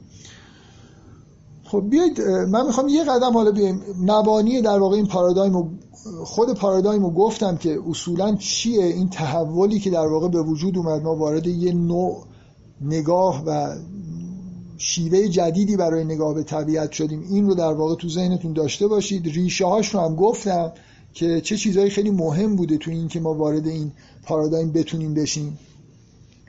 حالا در شروع کار اگه آثار گالیله رو مطالعه بکنید گالیله چندان اولا خیلی فیزیکش به آسترونومی اهمیت میده و بعد اینکه ریاضیاتش هندسه است. برای همین خیلی تو خود گالیله نمی‌بینید که پیشرفت بزرگی در واقع ایجاد بشه. بیشتر عمرش در واقع بیشتر رو همون مسئله متمرکز بود روی جمعآوری شواهد تجربی برای نظریه کوپرنیک و اینا. البته خیلی کارهای جالبی آزمایشی و اینا هم انجام داده. ولی در دکارت می‌بینید که انگار تحقق این ایده در واقع پیشنهاد گالیله همراه با اون جسمگرایی مکانیکی و اینا آغاز یه جریان جدید که واقعا حالت انقلابی داره در دکارت و پیروان دکارت. واقعا دکارتی بودن تا یک قرن یه صفتی بود که برای خیلی از فیلسوفا و کسایی که در زمینه طبیعت مطالعه می‌کردن به کار می‌رفت. آدمایی مثل لایبنیز هویگنس اینا خیلی ها هستن که صفت این دوتا مخصوصا لایبنیز اونقدر بزرگه که نمیشه بهش یه صفتی مثل دکارتی داد لایبنیزیه در واقع. ولی خیلی آدما هستن که دکارتی نگاه می‌کنن به جهان یعنی مکانیکی محض. شما در دکارت مثلا می‌بینید که قانون اول مکانیک نیوتون به سراحت بیان شده. قانون بقای اندازه حرکت. اینکه جرم اولا اصلا یه چیزی به اسم اندازه حرکت داریم حاصل ضرب جرم در سرعت و این در جهان ثابت میمونه. اینا در آثار دکارت که نگاه می‌کنید شروع در واقع مکانیک مکانیکی که همراه با فرمول محاسبه هست در دکارت وجود داره. و نکته اساسی به نظر من اینه که از همون در واقع اون پروژه‌ای که گالیله شروع کرده در دکارت اینجوریه که ما خودمون رو با همون مکانیک در واقع مکانیکی که با مدلای ریاضی کار می‌کنه محدود بکنیم مطالعه طبیعت رو و بعد قوانین حرکت رو می‌خواد سعی کنه به صفات الهی برگردونه. یعنی شما اصل اینرسی رو مثلا به سراحت می‌بینید در آثار دکارت. اینکه چرا دکارت معتقده که یه جسمی حرکت خودش رو حفظ می‌کنه. به دلیل اینه که در خداوندی که این حرکت رو به وجود آورده مقدار حرکتی که به جهان داده رو ثابت نگه میداره. حالا به دلیل اینکه خداوند این گونه است جهان مثلا این قانون مکانیکی درش وجود داره. قانون بقای اندازه حرکت این قانون های بقا اینا در واقع در فلسفه طبیعی دکارت اینجوریه که نتیجه به سراحت اینا رو از خداوند از صفات الهی نتیجه می‌گیره. یعنی اگه به اون هرم نگاه کنید کاری که دکارت می‌خواد بکنه اینه که نوک هرم رو که خداوند بسیط قادر دانا با این صفات می‌شناسه می‌خواد بگه که این چه قوانینی بر اجسام تحمیل کرده و چرا؟ اینکه این تا چقدر پیش میره بالاخره یه سری از قوانین مکانیک رو اینجوری در واقع در دکارت می‌بینید که از صفات و ویژگی های خداوند سعی می‌کنه نتیجه بگیره. بنابراین یه پروژه در واقع دکارتی به وجود میاد که ما از قله اون هرم شروع بکنیم اون لایه سبز رنگی که مثلا اونجا نشان دهنده قوانینه که بالای اون لایه آبی رنگی که لایه طبیعت و اجسام هست رو در واقع یه جوری از بالا به پایین بیایم لایه سبز رنگ رو سعی بکنیم با این قوانین ساده معقول خوبی که میشه ازشون دفاع کرد و دلیل براشون داریم بیان بکنیم و بعد بریم حرکت اجسام رو با استفاده از اون قوانین قوانین مکانیکی بنویسیم و از قوانین از حرکت اجسام هم پدیدهای طبیعی رو سعی بکنیم در بیاریم مثل یه پروژه خیلی بلند پروازانه برای درک طبیعت که در دکارت ظاهر میشه.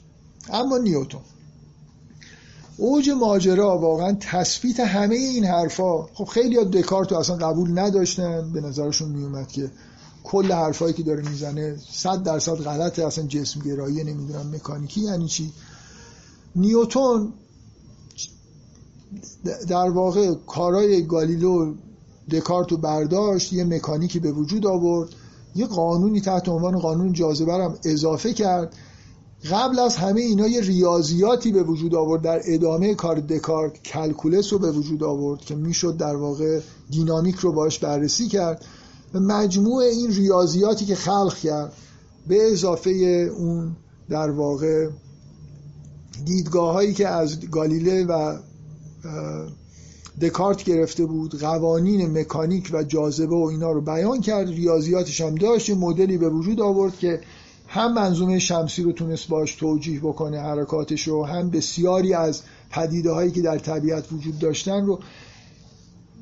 واقعا شاید قابل حس و درک برای مردم نباشه برای من و شما هم همینطور که این چه تحول عظیمی در تاریخ علم ظهور نیوتون و این کتاب پرینسیپیایی که نوشت چقدر واقعا یعنی شما قبلش که نگاه می‌کنید انگار یه چیزی می‌بینید و بعد از نیوتون تا دویست سال میشه به راحتی گفت که فقط و فقط کاری که ریاضیدانا و فیزیکدانا کردن اینه که کار نیوتون رو بسط بدن.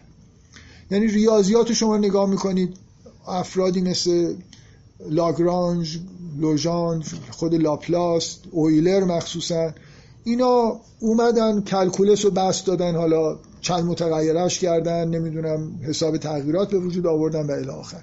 و هی در واقع خود این کلکولس موتور محرکی بود که مهندسی تکنولوژی همه چیز و فیزیک همه جا در واقع تحت تاثیر کلکولسی که کار در واقع نیوتون بود قرار گرفت. قوانین مکانیک به عنوان بدیهی ترین قوانین هر جا استفاده می شدن جواب درست می‌دادن. قانون جاذبه هم که حالا تنها نکته بود توی فیزیک نیوتون که روش بحث بود اونم هر جایی که استفاده شد تا 200 سال همیشه در واقع جواب داد. طوری که به اونجایی رسیدیم که لاپلاس احساس می‌کرد که خب این قوانین رو داریم داریم. بنابراین منظومه شمسی و هر چی در آسمان هست رو می‌تونیم در واقع تبیین بکنیم.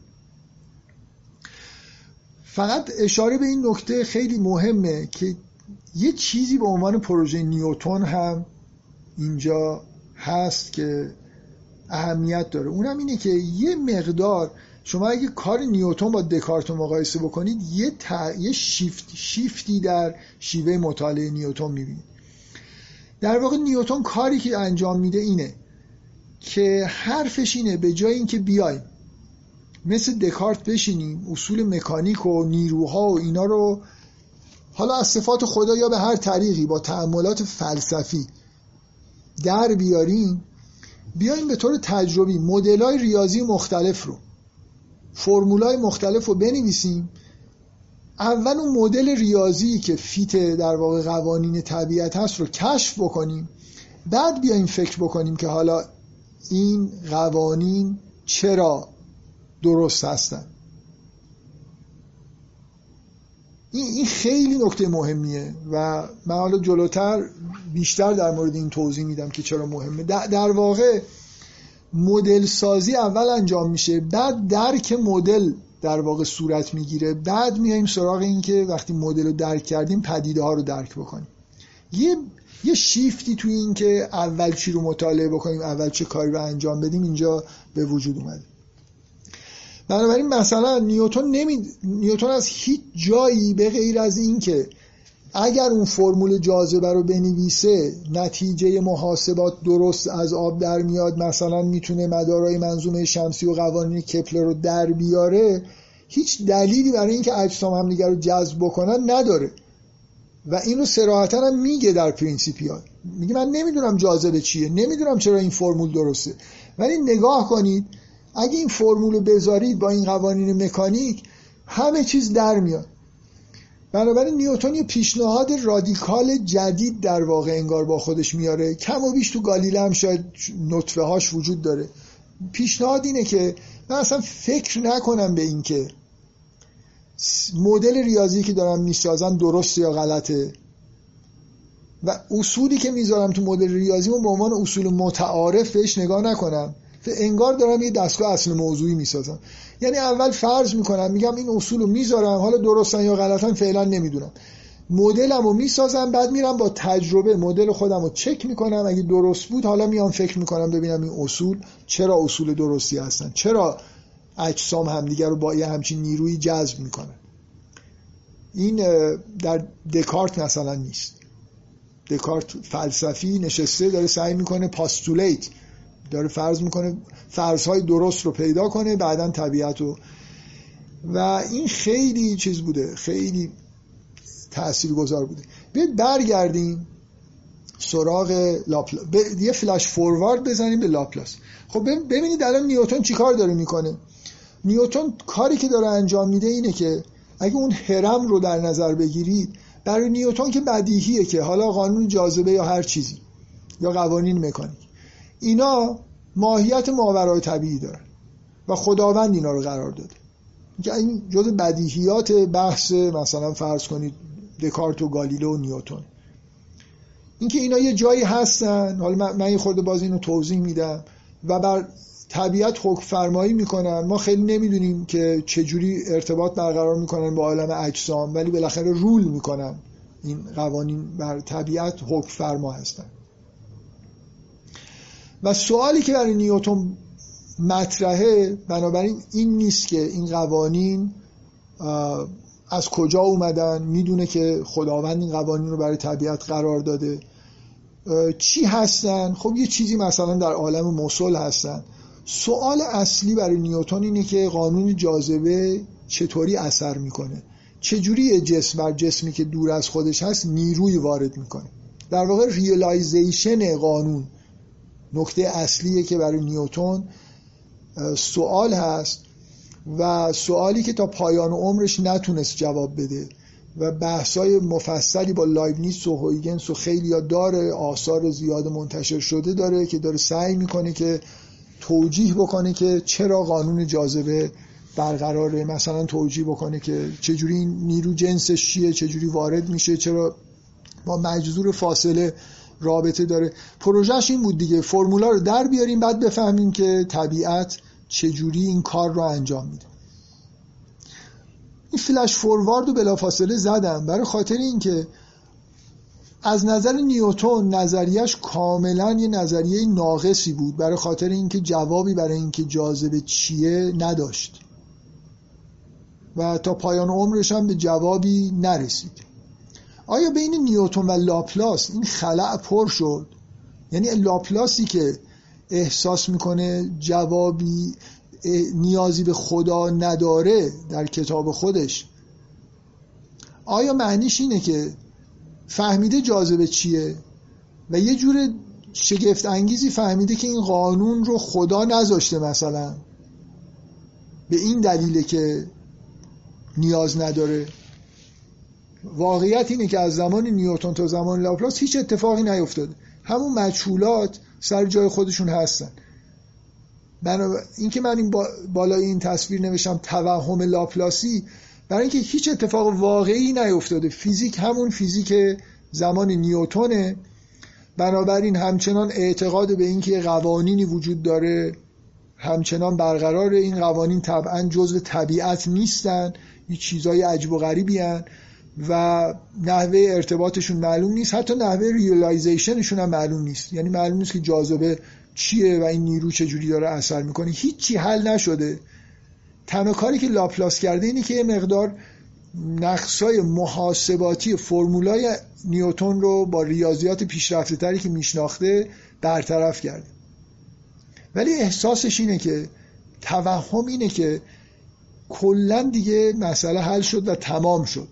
از نظر نیوتون و همه کسایی که در زمان نیوتونن مسئله ناتمامه و از نظر لاپلاس یه چیزی تموم شده. چی تموم شده؟ چه اتفاقی افتاده؟ تو این مثلا پنجاه سال چجوری همچین توهمی ایجاد شده که اگه فرمولا رو یه خورده دست بزنیم بدون اینکه تغییری در تئوری ایجاد شده باشه یا توضیحی در مورد جاذبه داده باشیم یه چیزی به پایان رسیده و دیگه الان نه تنها احتیاجی نیست درباره جاذبه احتمالا کنجکاوی بکنیم. حتی احتیاجی به خدایی که مثلا خالق جاذبه باشه وجود نداره. خب یه روایتی وجود داره که همین الان بهش اشاره کردم. روایت ایتیستاست که گپ هایی وجود داشت در تئوری های نیوتون که در زمان لاپلاس پر شد. مثلا میگن که این روایت جعلی روایت جعلی که میگم یعنی اینکه یه چیز بی ربطیه. میگن که نیوتون به این دلیل به خدا احتیاج داشت که یه جایی مثلا در کتاب خودش گفته که ما پایداری منظومه شمسی رو نمی‌تونیم از این فرمولا در بیاریم. یعنی قانون جاذبه و قوانین مکانیک رو هم دیگه گردش سیارات در مدارهای کپلری رو توجیه می‌کنن قوانین کپلری رو میشه به دست آورد. ولی نمیشه گفت که چرا این منظومه پایدار میمونه و از بین نمیره. بنابراین خداوند باید هر مدتی یه بار دخالتی بکنه اینو دوباره پایدارش بکنه. میگن چیزی که gap ی که وجود داشت در نظر نیوتون این بود و لاپلاس اینو حل کرد. لاپلاس نشون داد با همون معادلات دیفرانسیل یه مقدار پیشرفته تر که خود به خود خود تنظیمه و پایدار باقی میمونه. بنابراین دیگه نیازی نیست که خداوند بیاد هر مدتی یه بار پایدارش بکنه. چرا این یه دروغ بزرگه؟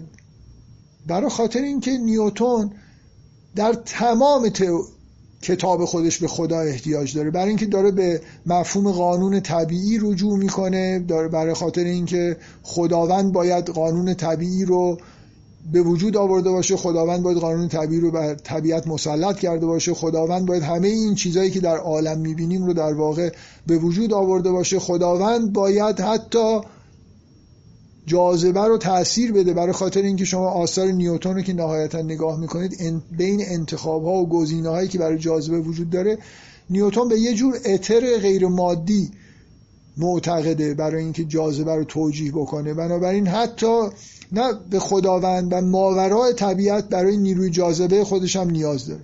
این یه دروغ بزرگه اگه بگیم که نیوتن در کل کتابش یه جایی به خدا احتیاج داشته اونو لاپلاس برداشته.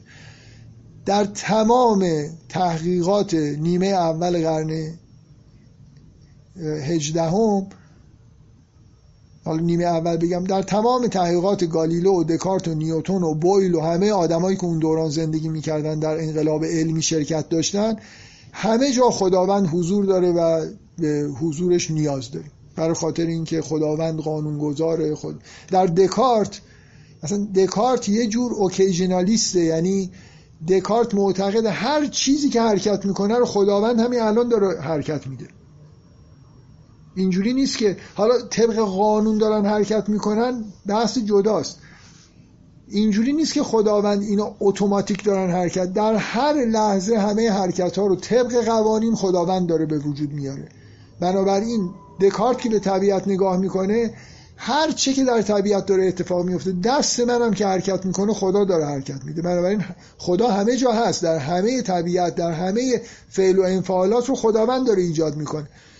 در نیوتون هم شما پر از همه توضیحات همینجوریه که در واقع ماورای اصلا ماورای طبیعته که طبیعت رو به حرکت در میاره. می‌دونید؟ یعنی این این توهم که یه جایی خدا لازم بود و اونم حالا برداشتیم یکی دو جا که gap وجود داشت رو لاپلاس برطرف کرد یه داستان خیالی خیالی تر از مسئله محاکمه گالیله و چیزهای دیگه ای که درباره تاریخ علم گفته میشه. اصولا تاریخ علم پر از توهم و داستانهای دروغ خود همین داستان لاپلاس و ناپلون هم معلوم نیست که راست باشه. داستان دیگه. منتها چون خیلی الهام بخشه چون نکتهش اینه حالا خوب شد که به این اشاره کردم. ممکنه این اتفاق نیفتاده باشه و یه حکایت دروغین باشه. اما توهم لاپلاسی در اول قرن 18 هم اواخر قرن هجدهم و اوایل قرن 19 وجود داره. یعنی این حس که جهان با کشف قوانینی دیگه اتوماتیک شده و خودش کار می‌کنه و نیازی به دخالت خدا نیست از اواسط قرن 18 هم وجود داره. ولو اینکه این حکایت ممکنه راست نباشه. منتها این حکایت خیلی حکایت جالب و الهام بخشی پس توجیه این که این توهم به این دلیل به وجود اومد که گپ ها پر شد خیلی توهم نادرستی. من یه مثالی درست کردم که فکر می‌کنم لازمه واقعا بگم برای خاطر اینکه برای شما جا بیفته. من همینقدر بگم که این باید در حدود یک ساعت بعد از شروع سخنرانی گفته می شده و الان یک ساعت و نیم حداقل یک ساعت و سی و دو دقیقه از شروع صحبت من می‌گذاره نیم ساعت عقبم. سعی می‌کنم فشرده بکنم حرفا رو ولی این مثال رو یه لحظه به این مثال دقت کنید. شما به تجربه اینو فهمیدم که راحت نیستن مردم با این بحثایی که در مورد مفهوم قانون طبیعی میشه. هر دفعه یه مثالی می‌زنم. بذارید حالا این دفعه این مثال. فکر کنید یه جهان از یه جسم یه چیز توپ مانندی در جهان وجود داره و هیچ چیزی وجود نداره. یه لحظه سعی کنید اینو تصور کنید. من ازتون می‌خوام که بعدا این تصور رو تو ذهنتون ادامه بدید. من فعلا مبانیشو بگم. همینجا اگه یه چیزی رو بگیرید خیلی خوبه. خب این جسم تنها در جهان واقعا اگه حرکتی هم وجود نداره تغییری به وجود نمیاد یه جوری از لحاظ فلسفی اصلا شاید زمانم به معنای وجود نداره. مثل اینکه در یه لحظه فیکسی اگه خودش تغییری نمی‌کنه یه چیز ثابت یه جایی وایستاده مثلا مفهوم زمان هم یه جوری لازم نیست. حالا یه لحظه فکر کنید در یه جای دوری یه جسم دیگه ای از عدم ظاهر میشه. چه اتفاقی تو این جهان دو توپی میفته حالا اندازهاشون هر چقدر می‌خواد باشه. فکر کنید فقط می‌دونیم که یه چیزی به اسم جاذبه وجود داره. خب روایت نیوتونی اینه که اینا بلا فاصله به طور آنی همدیگه رو جذب می‌کنن و شروع می‌کنن به سمت همدیگه حرکت کردن میشه فرمولش هم نوشت. و حالا شما می‌دونیم این روایت نادرسته و نیوتون هم مثلا این توجیه اینکه مثلا یه اتر غیر مادی هست و اینا رو به هم وصل می‌کنه و این حرفا الان خیلی جا نداره که هم چیزی بگیم. بیاید این تصویر مدرنی که وجود داره از اینشتین به بعد رو بیان بکنیم. اون جسم جدید یه موج گرانشی ایجاد می‌کنه در جهان که با سرعت نور حرکت می‌کنه. بنابراین بسته به فاصله ای که این دوتا با هم دیگه دارن موج گرانشی که از اون یکی میاد به این یکی می‌رسه و این در واقع یه جوری می‌فهمه که یه جرمی اومده و شروع می‌کنه به حرکت کردن در اثر موج گرانشی که اون فرستاد خب این موج گرانشی چی کار می‌کنه؟ حالا خیلی نمی‌دونیم دیگه الان هم جاذبه همچنان مجهولات در واقع داره تئوری خوبی براش نداریم. ولی فعلا اینجوری میشه فرض کرد که طبق نظریه نسبیت این موج گرانشی فضا زمان رو انحنا میده. بنابراین فضا زمان اطراف این جرم این توپ اولیه انحنا پیدا می‌کنه. و این شروع می‌کنه روی ژئودزیک یعنی کوتاهترین مسیری که اطرافش مثلا وجود داره شروع می‌کنه به حرکت کردن. بنابراین یه مدت زمانی طول می‌کشه اون موج برسه تغییرات در فضا و زمان ایجاد بشه مثل یه سنگی که توی آب یه موج ایجاد می‌کنه و یه تغییراتی در سطح آب ایجاد میشه. این می‌رسه به این جرم و این جرم شروع می‌کنه به حرکت کردن. اولا در این توضیح ببینید که اگه می‌خواید حرف از جاذبه بزنید باید به یه چیزی به اسم فضا زمان اعتقاد داشته باشید که می‌تونه توش یه تلاطمی منتقل بشه یه موج گرانشی به وجود میاد. بنابراین حالا اصطلاحی که من به کار می‌برم به یه به یه موجودات کمکی لازم دارید. همینطوری اون بیاد نمی‌دونم اینو جذب بکنه نیست. قانون جاذبه احتیاج داره به این که حالا یا بگید اتر وجود داره یا بگید یه چیز غیر مادی وجود داره یا بگید یه موج گرانشی وجود داره بالاخره موج گرانشی فضا زمان رو انحنا میده. یه چیزهایی باید بگید. بنابراین همینطوری دو تا چیز همدیگر رو جذب نمی‌کنه. حالا ما نمی‌دونیم دقیقا. ذره به اسم گراویتون شاید وجود داره که در واقع این موج گرانشی پرتاب ذرات گراویتونه وقتی اصابت می‌کنه مثلا به اون یکی توپ اون توپ یه جوری می‌فهمه که یه جرمی. می‌فهمه خیلی نکته مهمیه باور کنید. اون توپه information پیدا بهش می‌رسه با سرعت نور که یه جرمی با یه همچین ویژگی هایی در اون سر دنیا به وجود اومده و این در واقع این information باعث این میشه که یه حرکتی درش ایجاد بشه. حالا اون information در انحنای مثلا فضا زمان اطرافش بهش می‌رسه. خب تا اینجا یه چیزایی گفتیم. اینا رو لاپلاس نمی‌دونه هنوز. خب لاپلاس نمی‌دونه که منظومه شمسی مثلا نیروی جاذبه توش چیه. خب این اتفاقایی که افتاد نهایتش اینه که ما به اینجا می‌رسیم که این توپ اطرافش یه انحنای ایجاد شده. حالا برای چی حرکت می‌کنه؟ چون یه رولی وجود داره که جسم ها در که اطراف خودشون سقوط آزاد بکنن. این رول یعنی چی؟ از کجا اومده؟ می‌خواید مثل دکارت بگیم که این یه رولیه که از صفات الهی مثلا نشأت می‌گیره. ببینید نکته ای که مهمه اینه که این این رول وجود داره.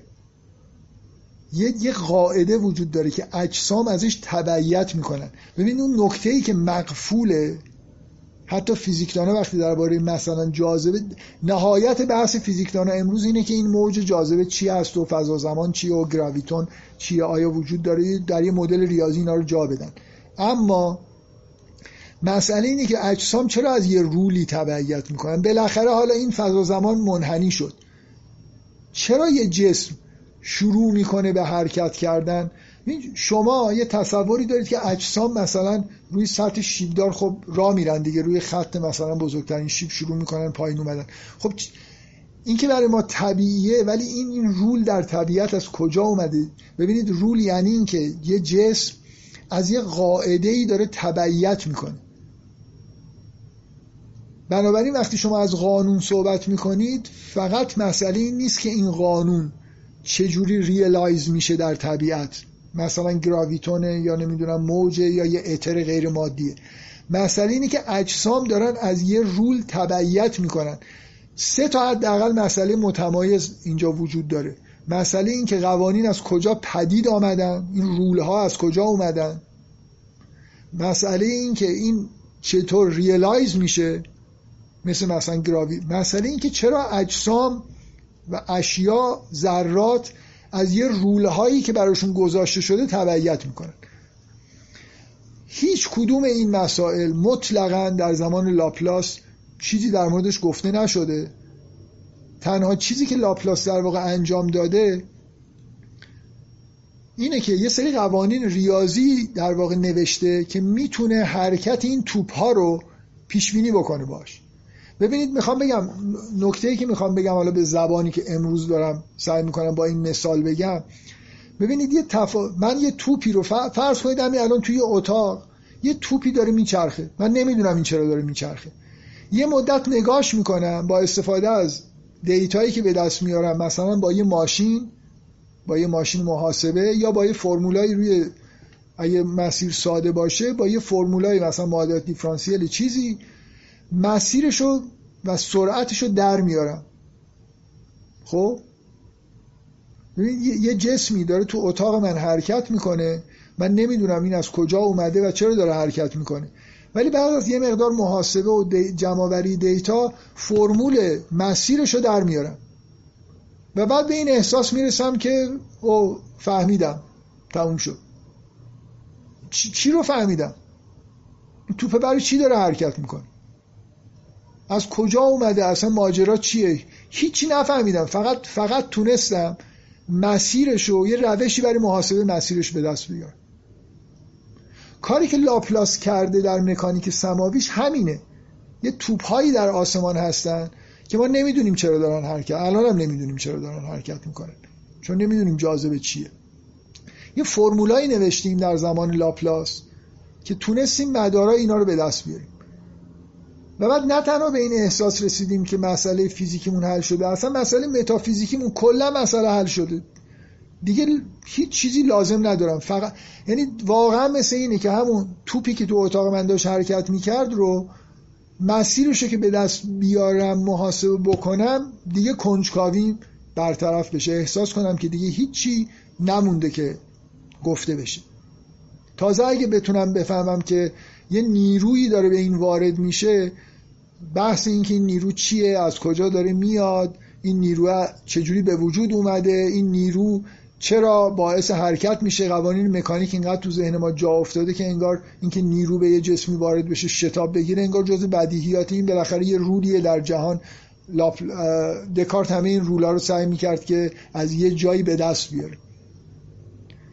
توهم لاپلاسی دو تا قسمت داره. یک اینکه فکر می‌کنه که قانونهای ریاضی و قانونهای ریاضی درستی که مکانیک در مکانیک سماوی لازم کشف بکنه رو کشف کرده که ما می‌دونیم که این توهمه.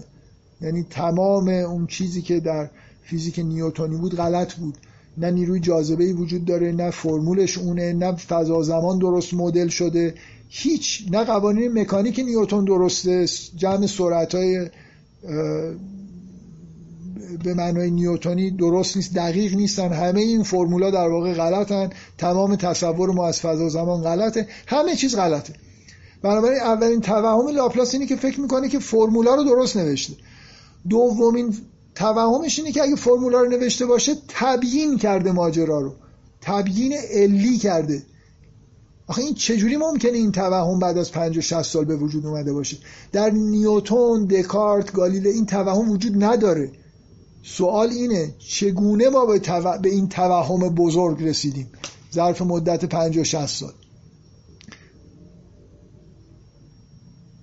در واقع یه تصوری از اینکه انگار همه چیز اتوماتیک میشه و دیگه حل دیگه. یعنی من می‌دونم که طبیعت چجوری داره کار می‌کنه. یه توهم فرین زیر نوشتم. اینکه یه توهمی به وجود اومد در بحثای مسیحی تا زمان نیوتون قوانین قوانین تخطی پذیر نیستن. یعنی چون اینا خالقشون خداونده خداوند براشون مسلطه می‌تونه ازشون تخطی بکنه.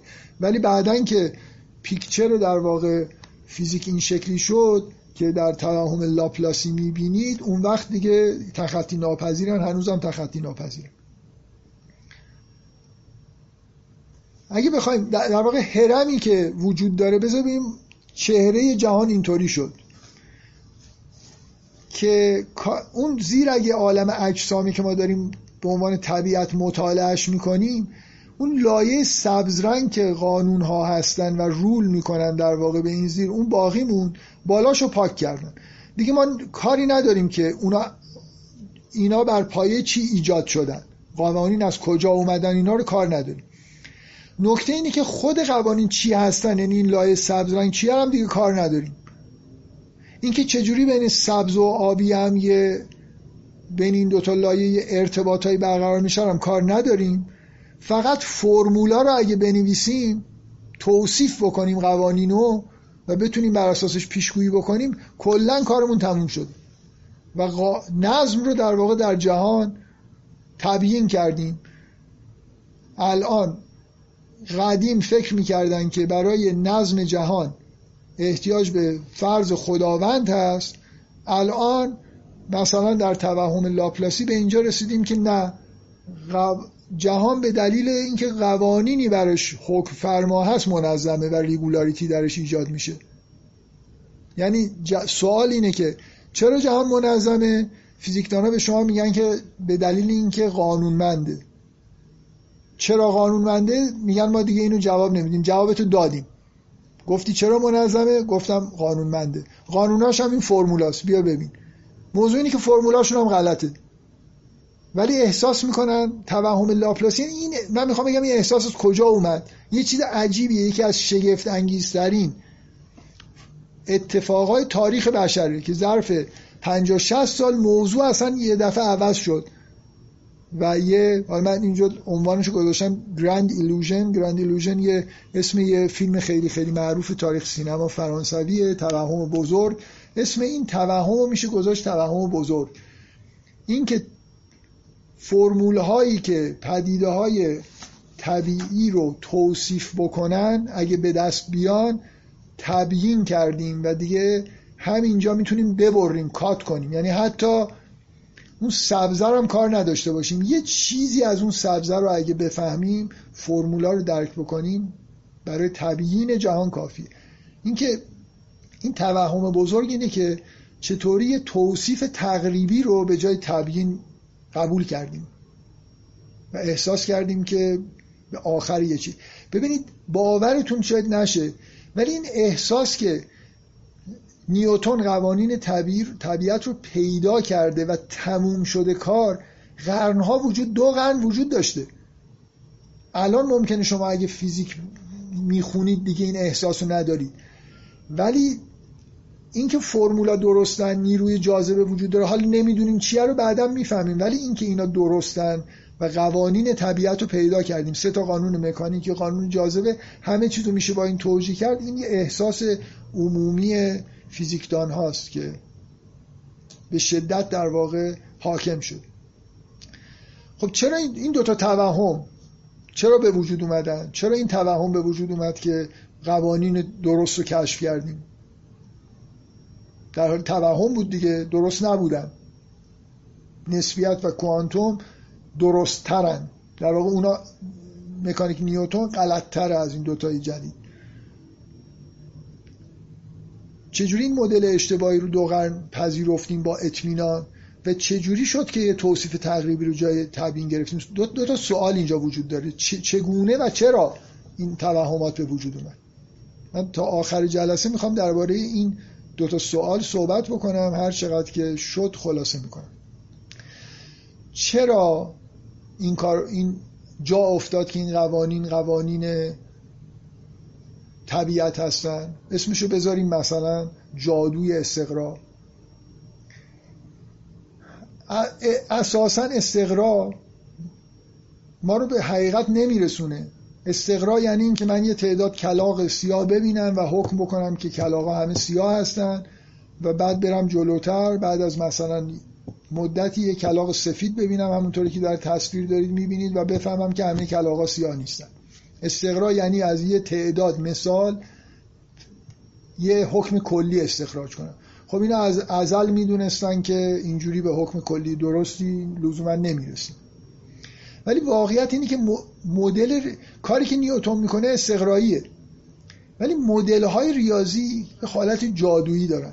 یعنی شما وقتی مدل ریاضی رو می‌سازید هزاران پدیده رو باش توجیه می‌کنید احساس می‌کنید که این مدلتون واقعا درسته. چطور ممکنه مدل من درست نیست ولی نپتون رو پیشگویی می‌کنم که وجود داره؟ چطور مدل من درست نیست ولی این همه نتایج پیشگویی می‌کنم میرم می‌بینم دور؟ گالیله یه دونه فاز زهره رو دید ذوق کرده بود که مدل کوپرنیکی ثابت شده. مدل ها وقتی که هی محاس شما وقتی یه مدل ریاضی دارید الان به شما بار الکترونیکی بار الکتریکی الکترون رو تا ده رقم اعشار محاسبه می‌کنید. میرید اندازه‌گیری می‌کنید می‌بینید درسته. حس نمی‌کنید این مدل درسته. حالا ولی اینکه نمی‌دونید. موضوع اینه که 200 سال مدل نیوتونی همینجوری کار کرد. بنابراین یه خورده یعنی مثل اینکه 200 سال همه کلاغا سیاه بوده و هر روز هم کلاغا رو تا جایی که می‌شد نگاه کرد. بنابراین هی اطمینان پیدا کردن که خیلی بیشتر از دیدن کلاق اطمینان پیدا کردن که قوانین رو دارن. ولی اشتباه بود. یعنی توهم اول نتیجه جادوی استقراء روی یه مدل ریاضیه در واقع. من اون نکته که در مورد داستان یوسف گفتم ببینید وقتی این شیوه درست جواب میده که شما دو تا مدل داشته باشید می‌خواید بین این دوتا مطمئن یعنی عقلا اگه منحصر باشه الان در اون ماجرا یا یوسف یا زلیخا یکیشون یه کاری کرده. خب من با یه مشاهده می‌تونم بگم که این غلطه اون یکی درست.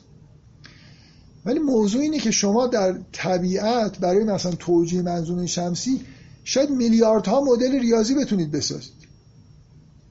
با ریاضیات همین امروزمون ممکنه صدها مدل بتونم بسازم. نیوتن یه دونش رو ساخته.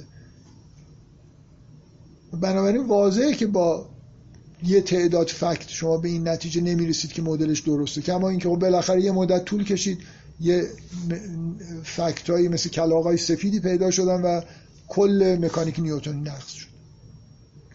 از اینجا می‌فهمیم این نکته جالب و که چرا عنوان کتاب دیالوگ گالیله هست درباره دو تا سیستم اصلی.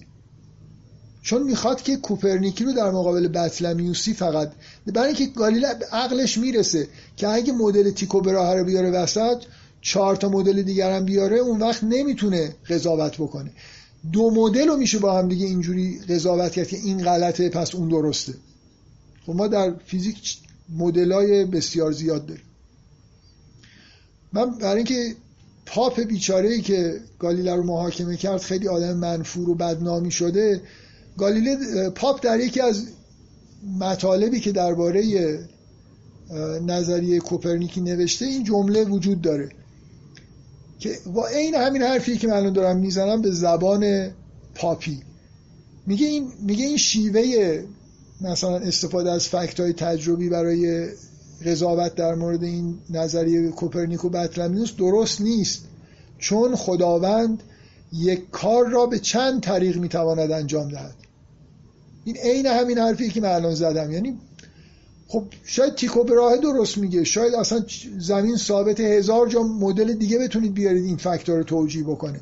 خداوند یک کار رو جورای مختلف می‌تونه انجام بده که مثلا ظهر فاز پیدا بکنه. فقط اونی نیست که در کوپرنیک مشاهده میشه.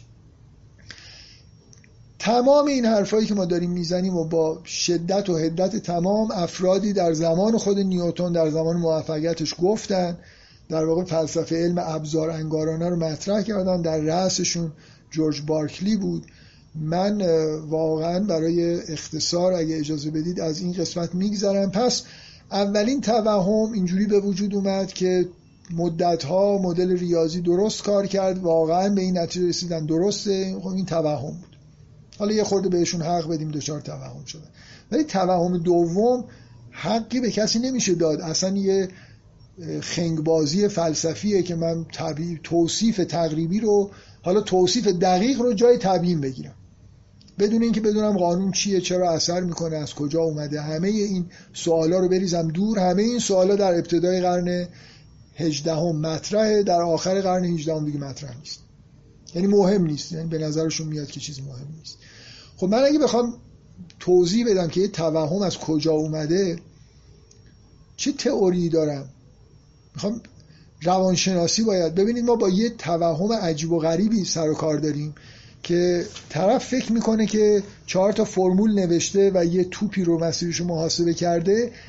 چرا چرا حرکت می‌کنه رو فهمیده و احساس می‌کنه دیگه کنجکاویش برطرف میشه. نکته اینه چجوری ممکنه همچین اتفاقی افتاده؟ چرا چرا اول قرن کنجکاو بودن و اصلا کل اون همه زحمت کشیدن درباره جاذبه بحث کردن اواخر اون کنجکاویشون اواخر قرن کنجکاوی از بین رفته؟ و معلوم نیست چرا. این خودش پدیده ایه دیگه. من می‌خوام اینو سعی کنم تئوریزه بکنم. چه جوری این اتفاق افتاده؟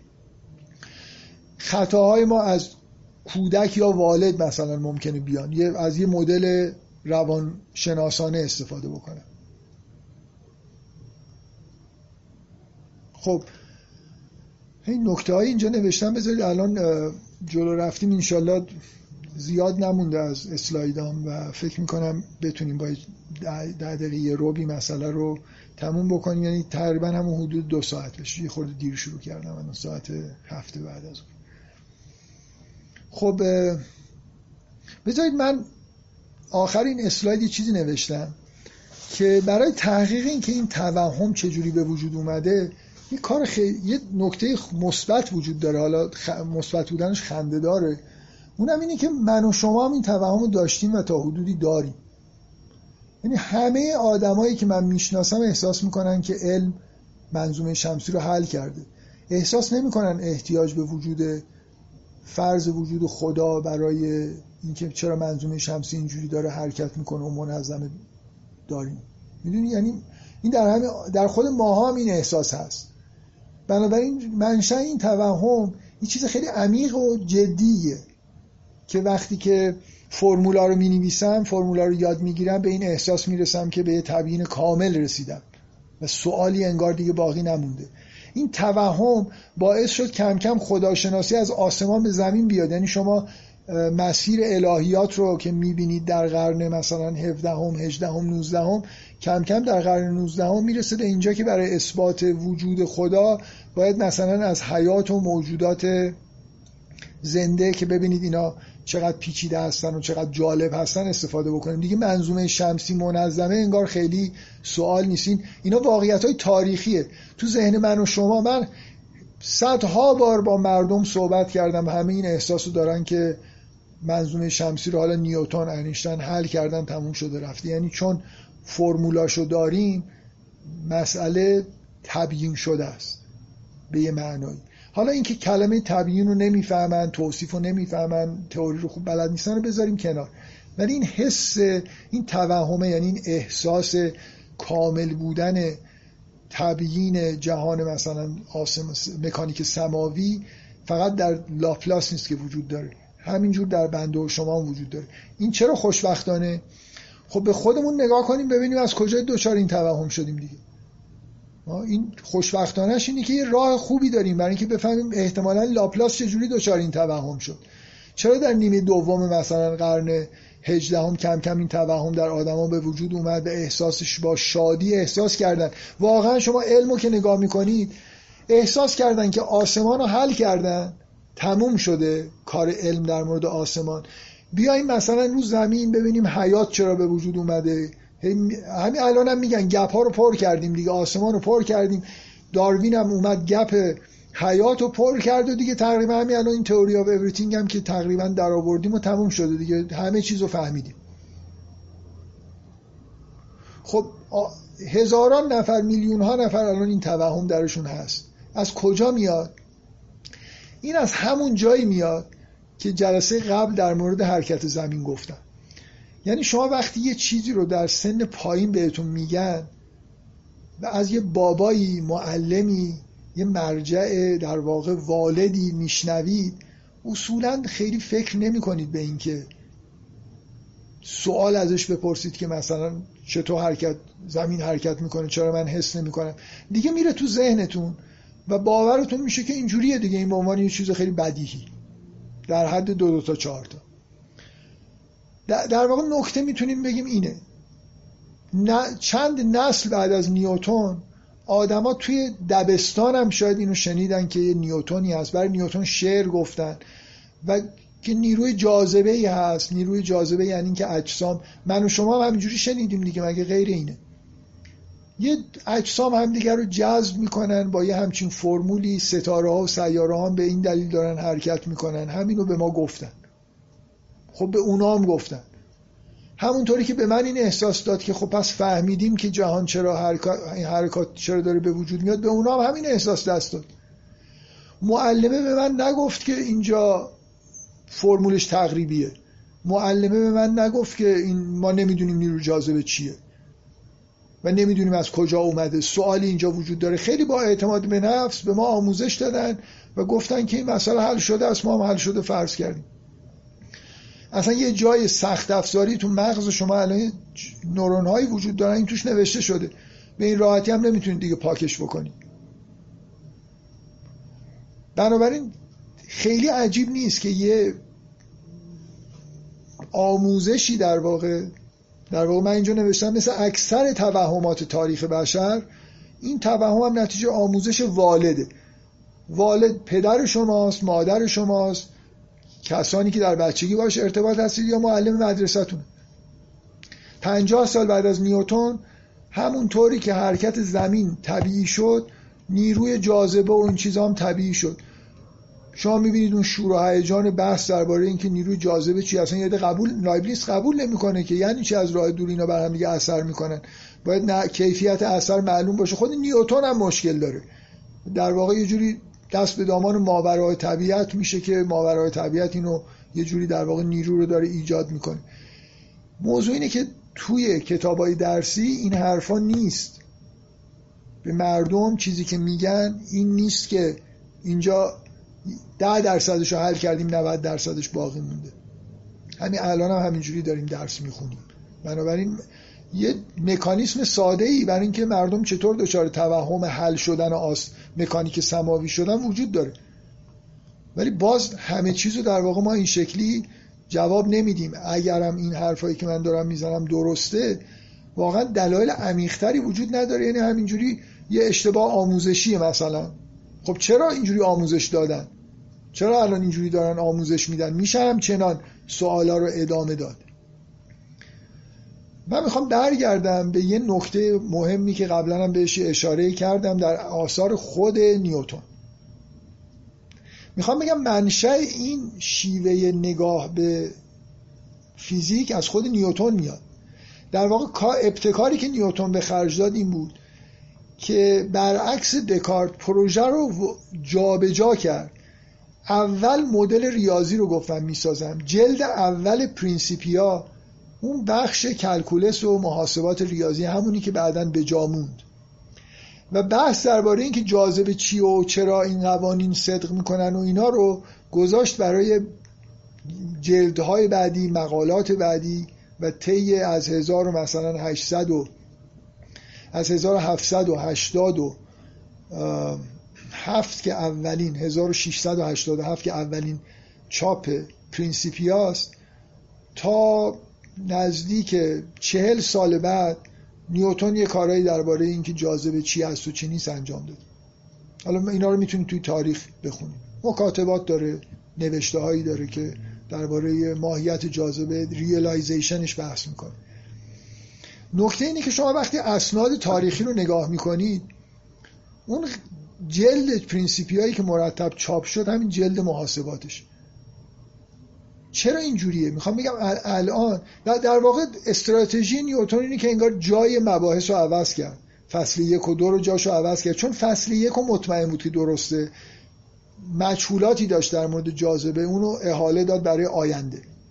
فکر می‌کرد که درست هم فکر می‌کرد. که از اینکه جاذبه رو بخواد سعی کنه بگی که چیه و این حرفا کسی اصلا بقیهش هم دیگه تحت تاثیر قرار نمی‌گیره. اول قوانین اون قسمت خوبش رو نوشت. من اینجا به شوخی نوشتم که بخش شیرین هندوانه رو اول خورد اون بالاشو بقیهش رو گذاشت برای بعد. مردم هم همین کارو کردن. شاگردها هم همین قسمت شیرین و خوششون اومد. و نکته اینه که این اون قسمتی بود که مورد توافق بود. قسمت حل نشده خب باقی نموند. قسمت سختش از بین رفت قسمت راحتترش که مورد توافق بود و اشکالی بهش وارد نبود تبدیل شد به آموزش عمومی. بنابراین یه دلیل تاریخی خیلی ساده ای وجود داره که چرا این شکلی در واقع این نظریه ادامه پیدا کرد. قسمت های مورد توافق که باش می‌شد محاسبه کار انجام داد رو آموزش دادن اون قسمت هایی که مورد توافق نبود و گذاشتن. خیلی می‌خوام بگم اتفاق عجیبی نیفتاد.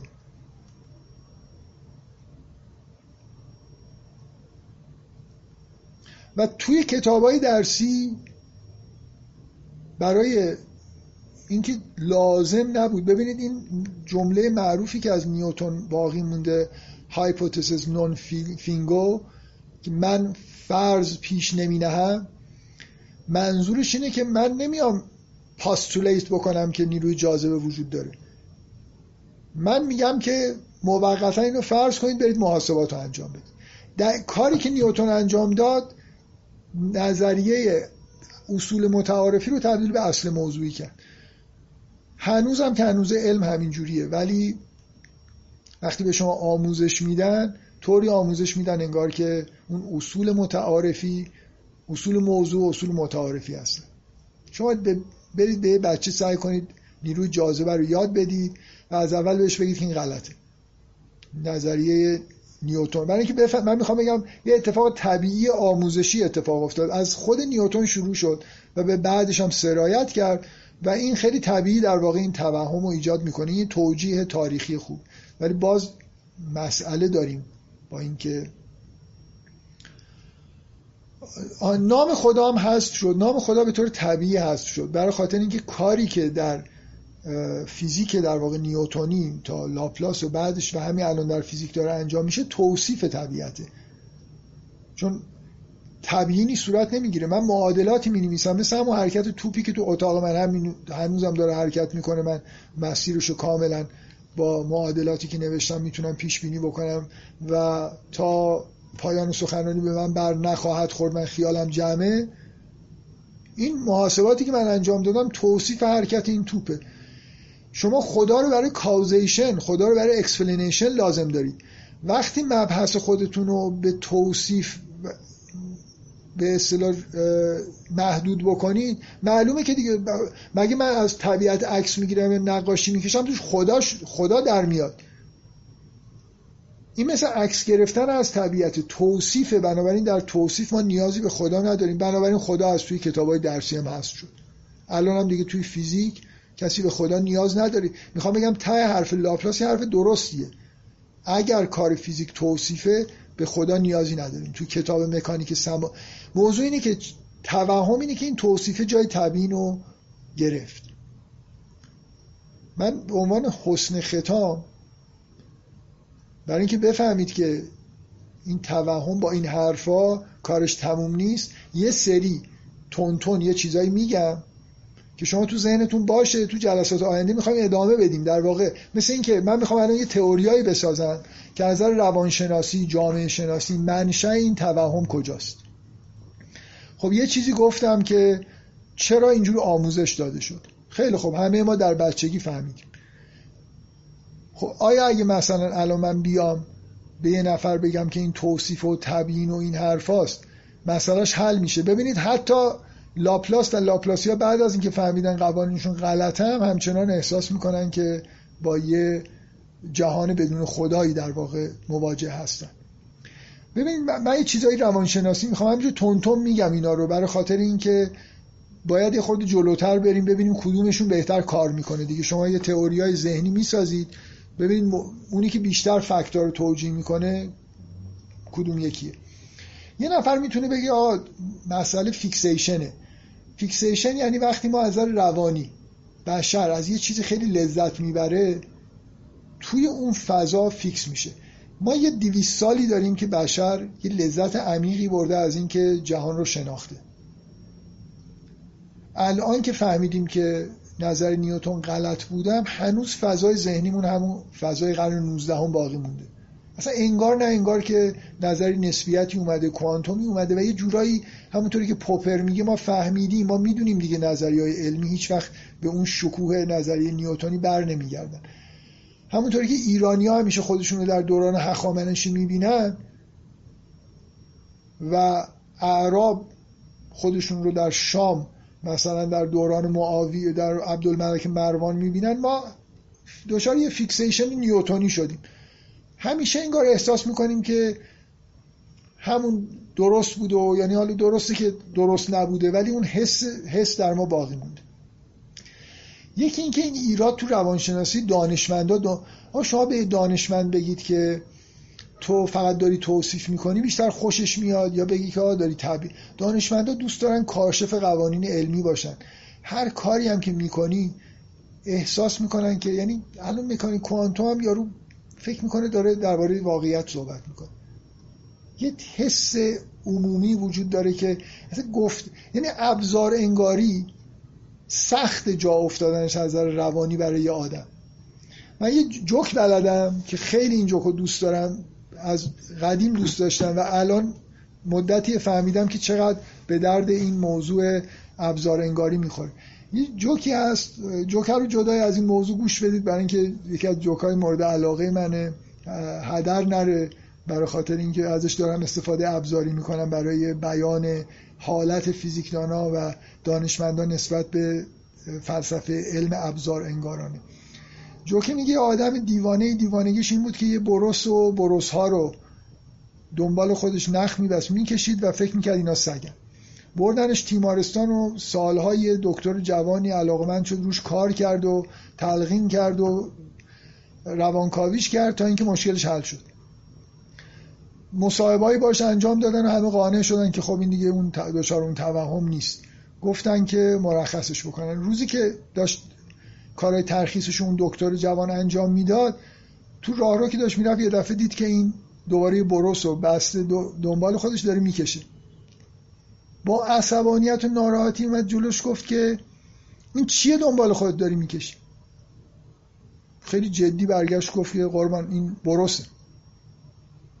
دکتر خیالش راحت شد و رفت که کار ترخیص رو انجام بده. دکتره که دور شد این برگشت به بروسه گفت خوب گولش زدیم پاپی. دانشمندا در مورد ابزار انگارانه باور کنید یه همچین حالتی داره. یعنی الان من متنایی می‌تونم بهتون نشون بدم. میگه بله بله ما کاری که می‌کنیم فرمولایی به دست میاریم و اینا نمی‌دونیم درستن یا غلطن اینا فقط فکتار رو توجیه می‌کنن. فرمولا موقتن اینا بر جهان طبیعت مستقل نیستن و اینا. ولی به محض اینکه ازشون دور بشید برمیگردن به تئوریشون میگن که خوب گولش زدیم. مثلا کوانتوم تئوری. واقعیت اینه که همیشه در ذات خودشون یه حالت رئالیستی دارن برای اینکه بر این فایده گرایی سومین چیزی که من اینجا یادداشت کردم. اون قسمت فایده دارش که تکنولوژی اینا در میاد این قسمتش بقیهش مخوریه به اصطلاح.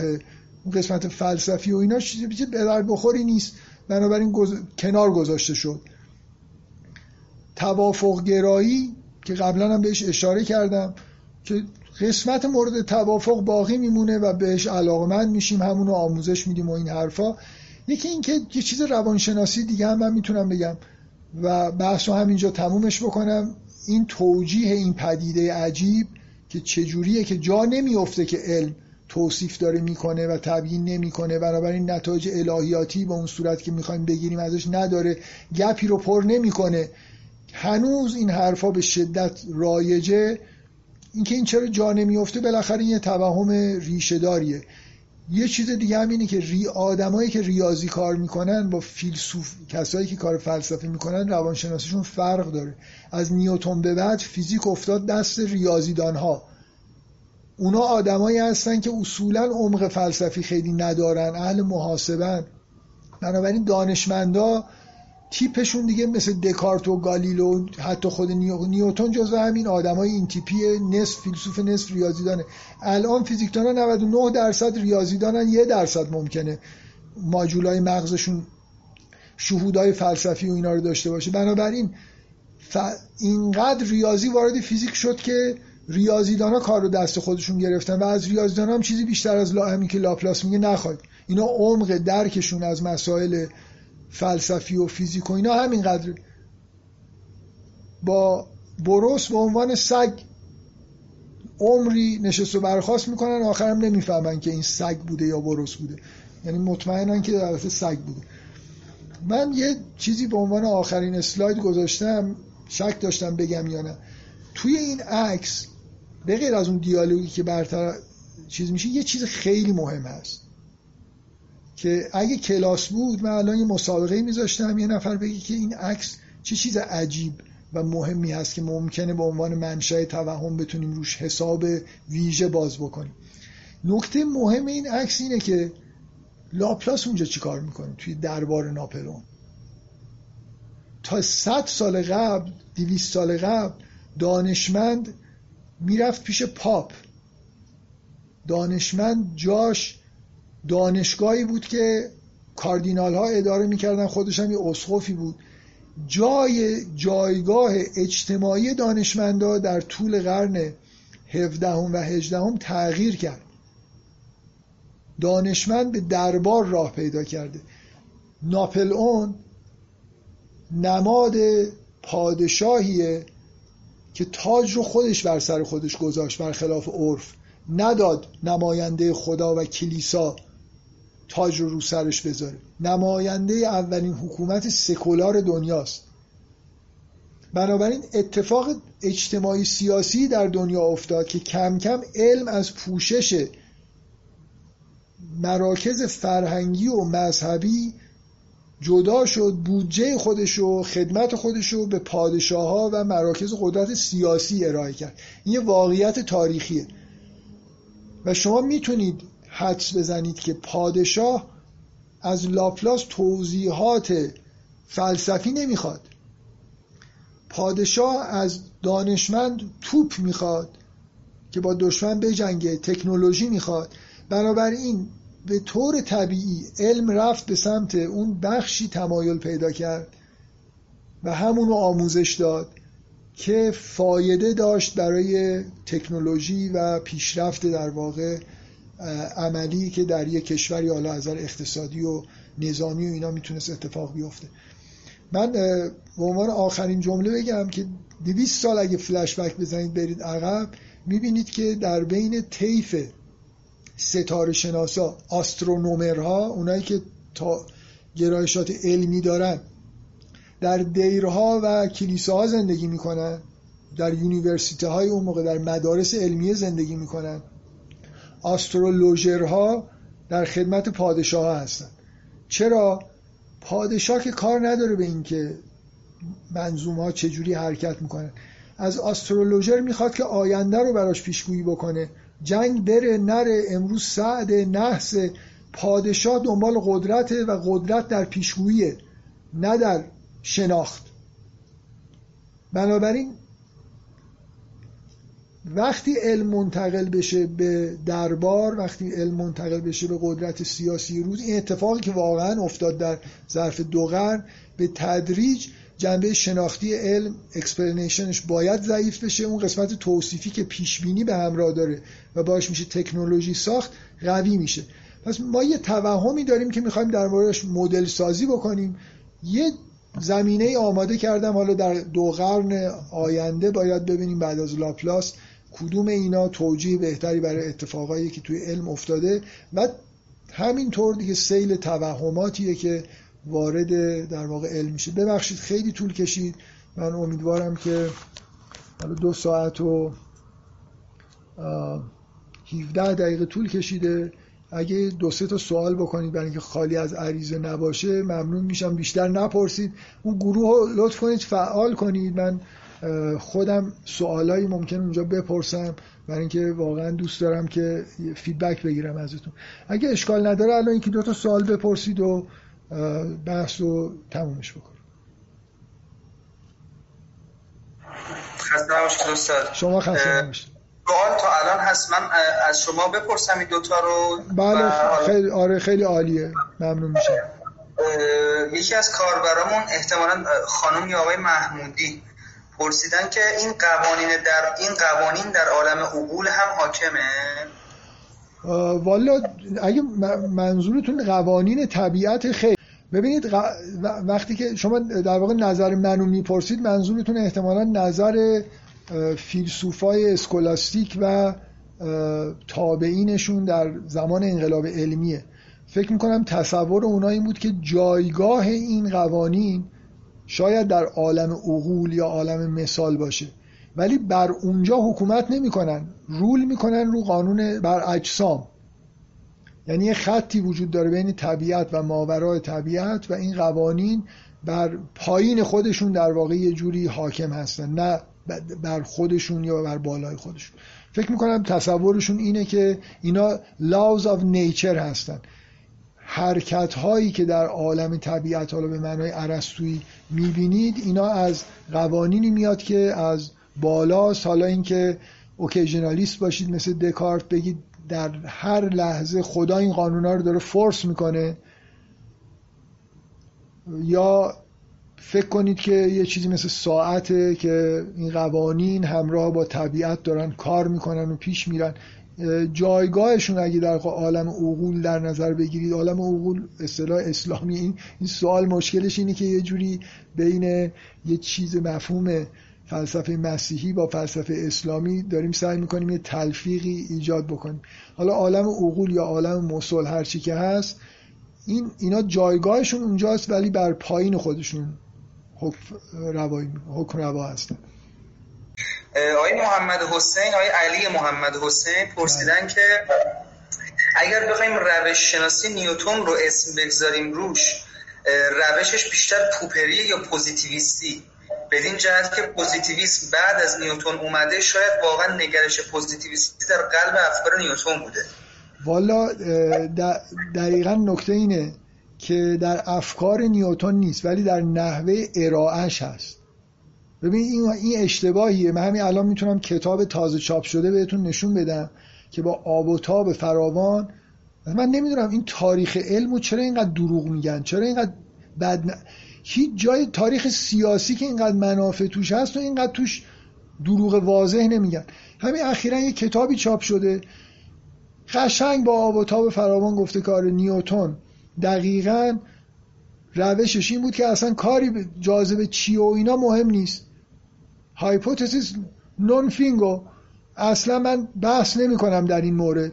فقط فرض بکنید ما نیوتون اینجوری ارائه کرد Principia رو ولی منظورش این نبود که نمی‌خواد بحث بکنه. بحث رو موکول کرد به آینده. بنابراین به هیچ وجه نگاه نیوتون نگاه ابزار انگارانه به این معنا که داره فقط سعی می‌کنه یه توصیف و معادلات رو به دست بیاره نبود.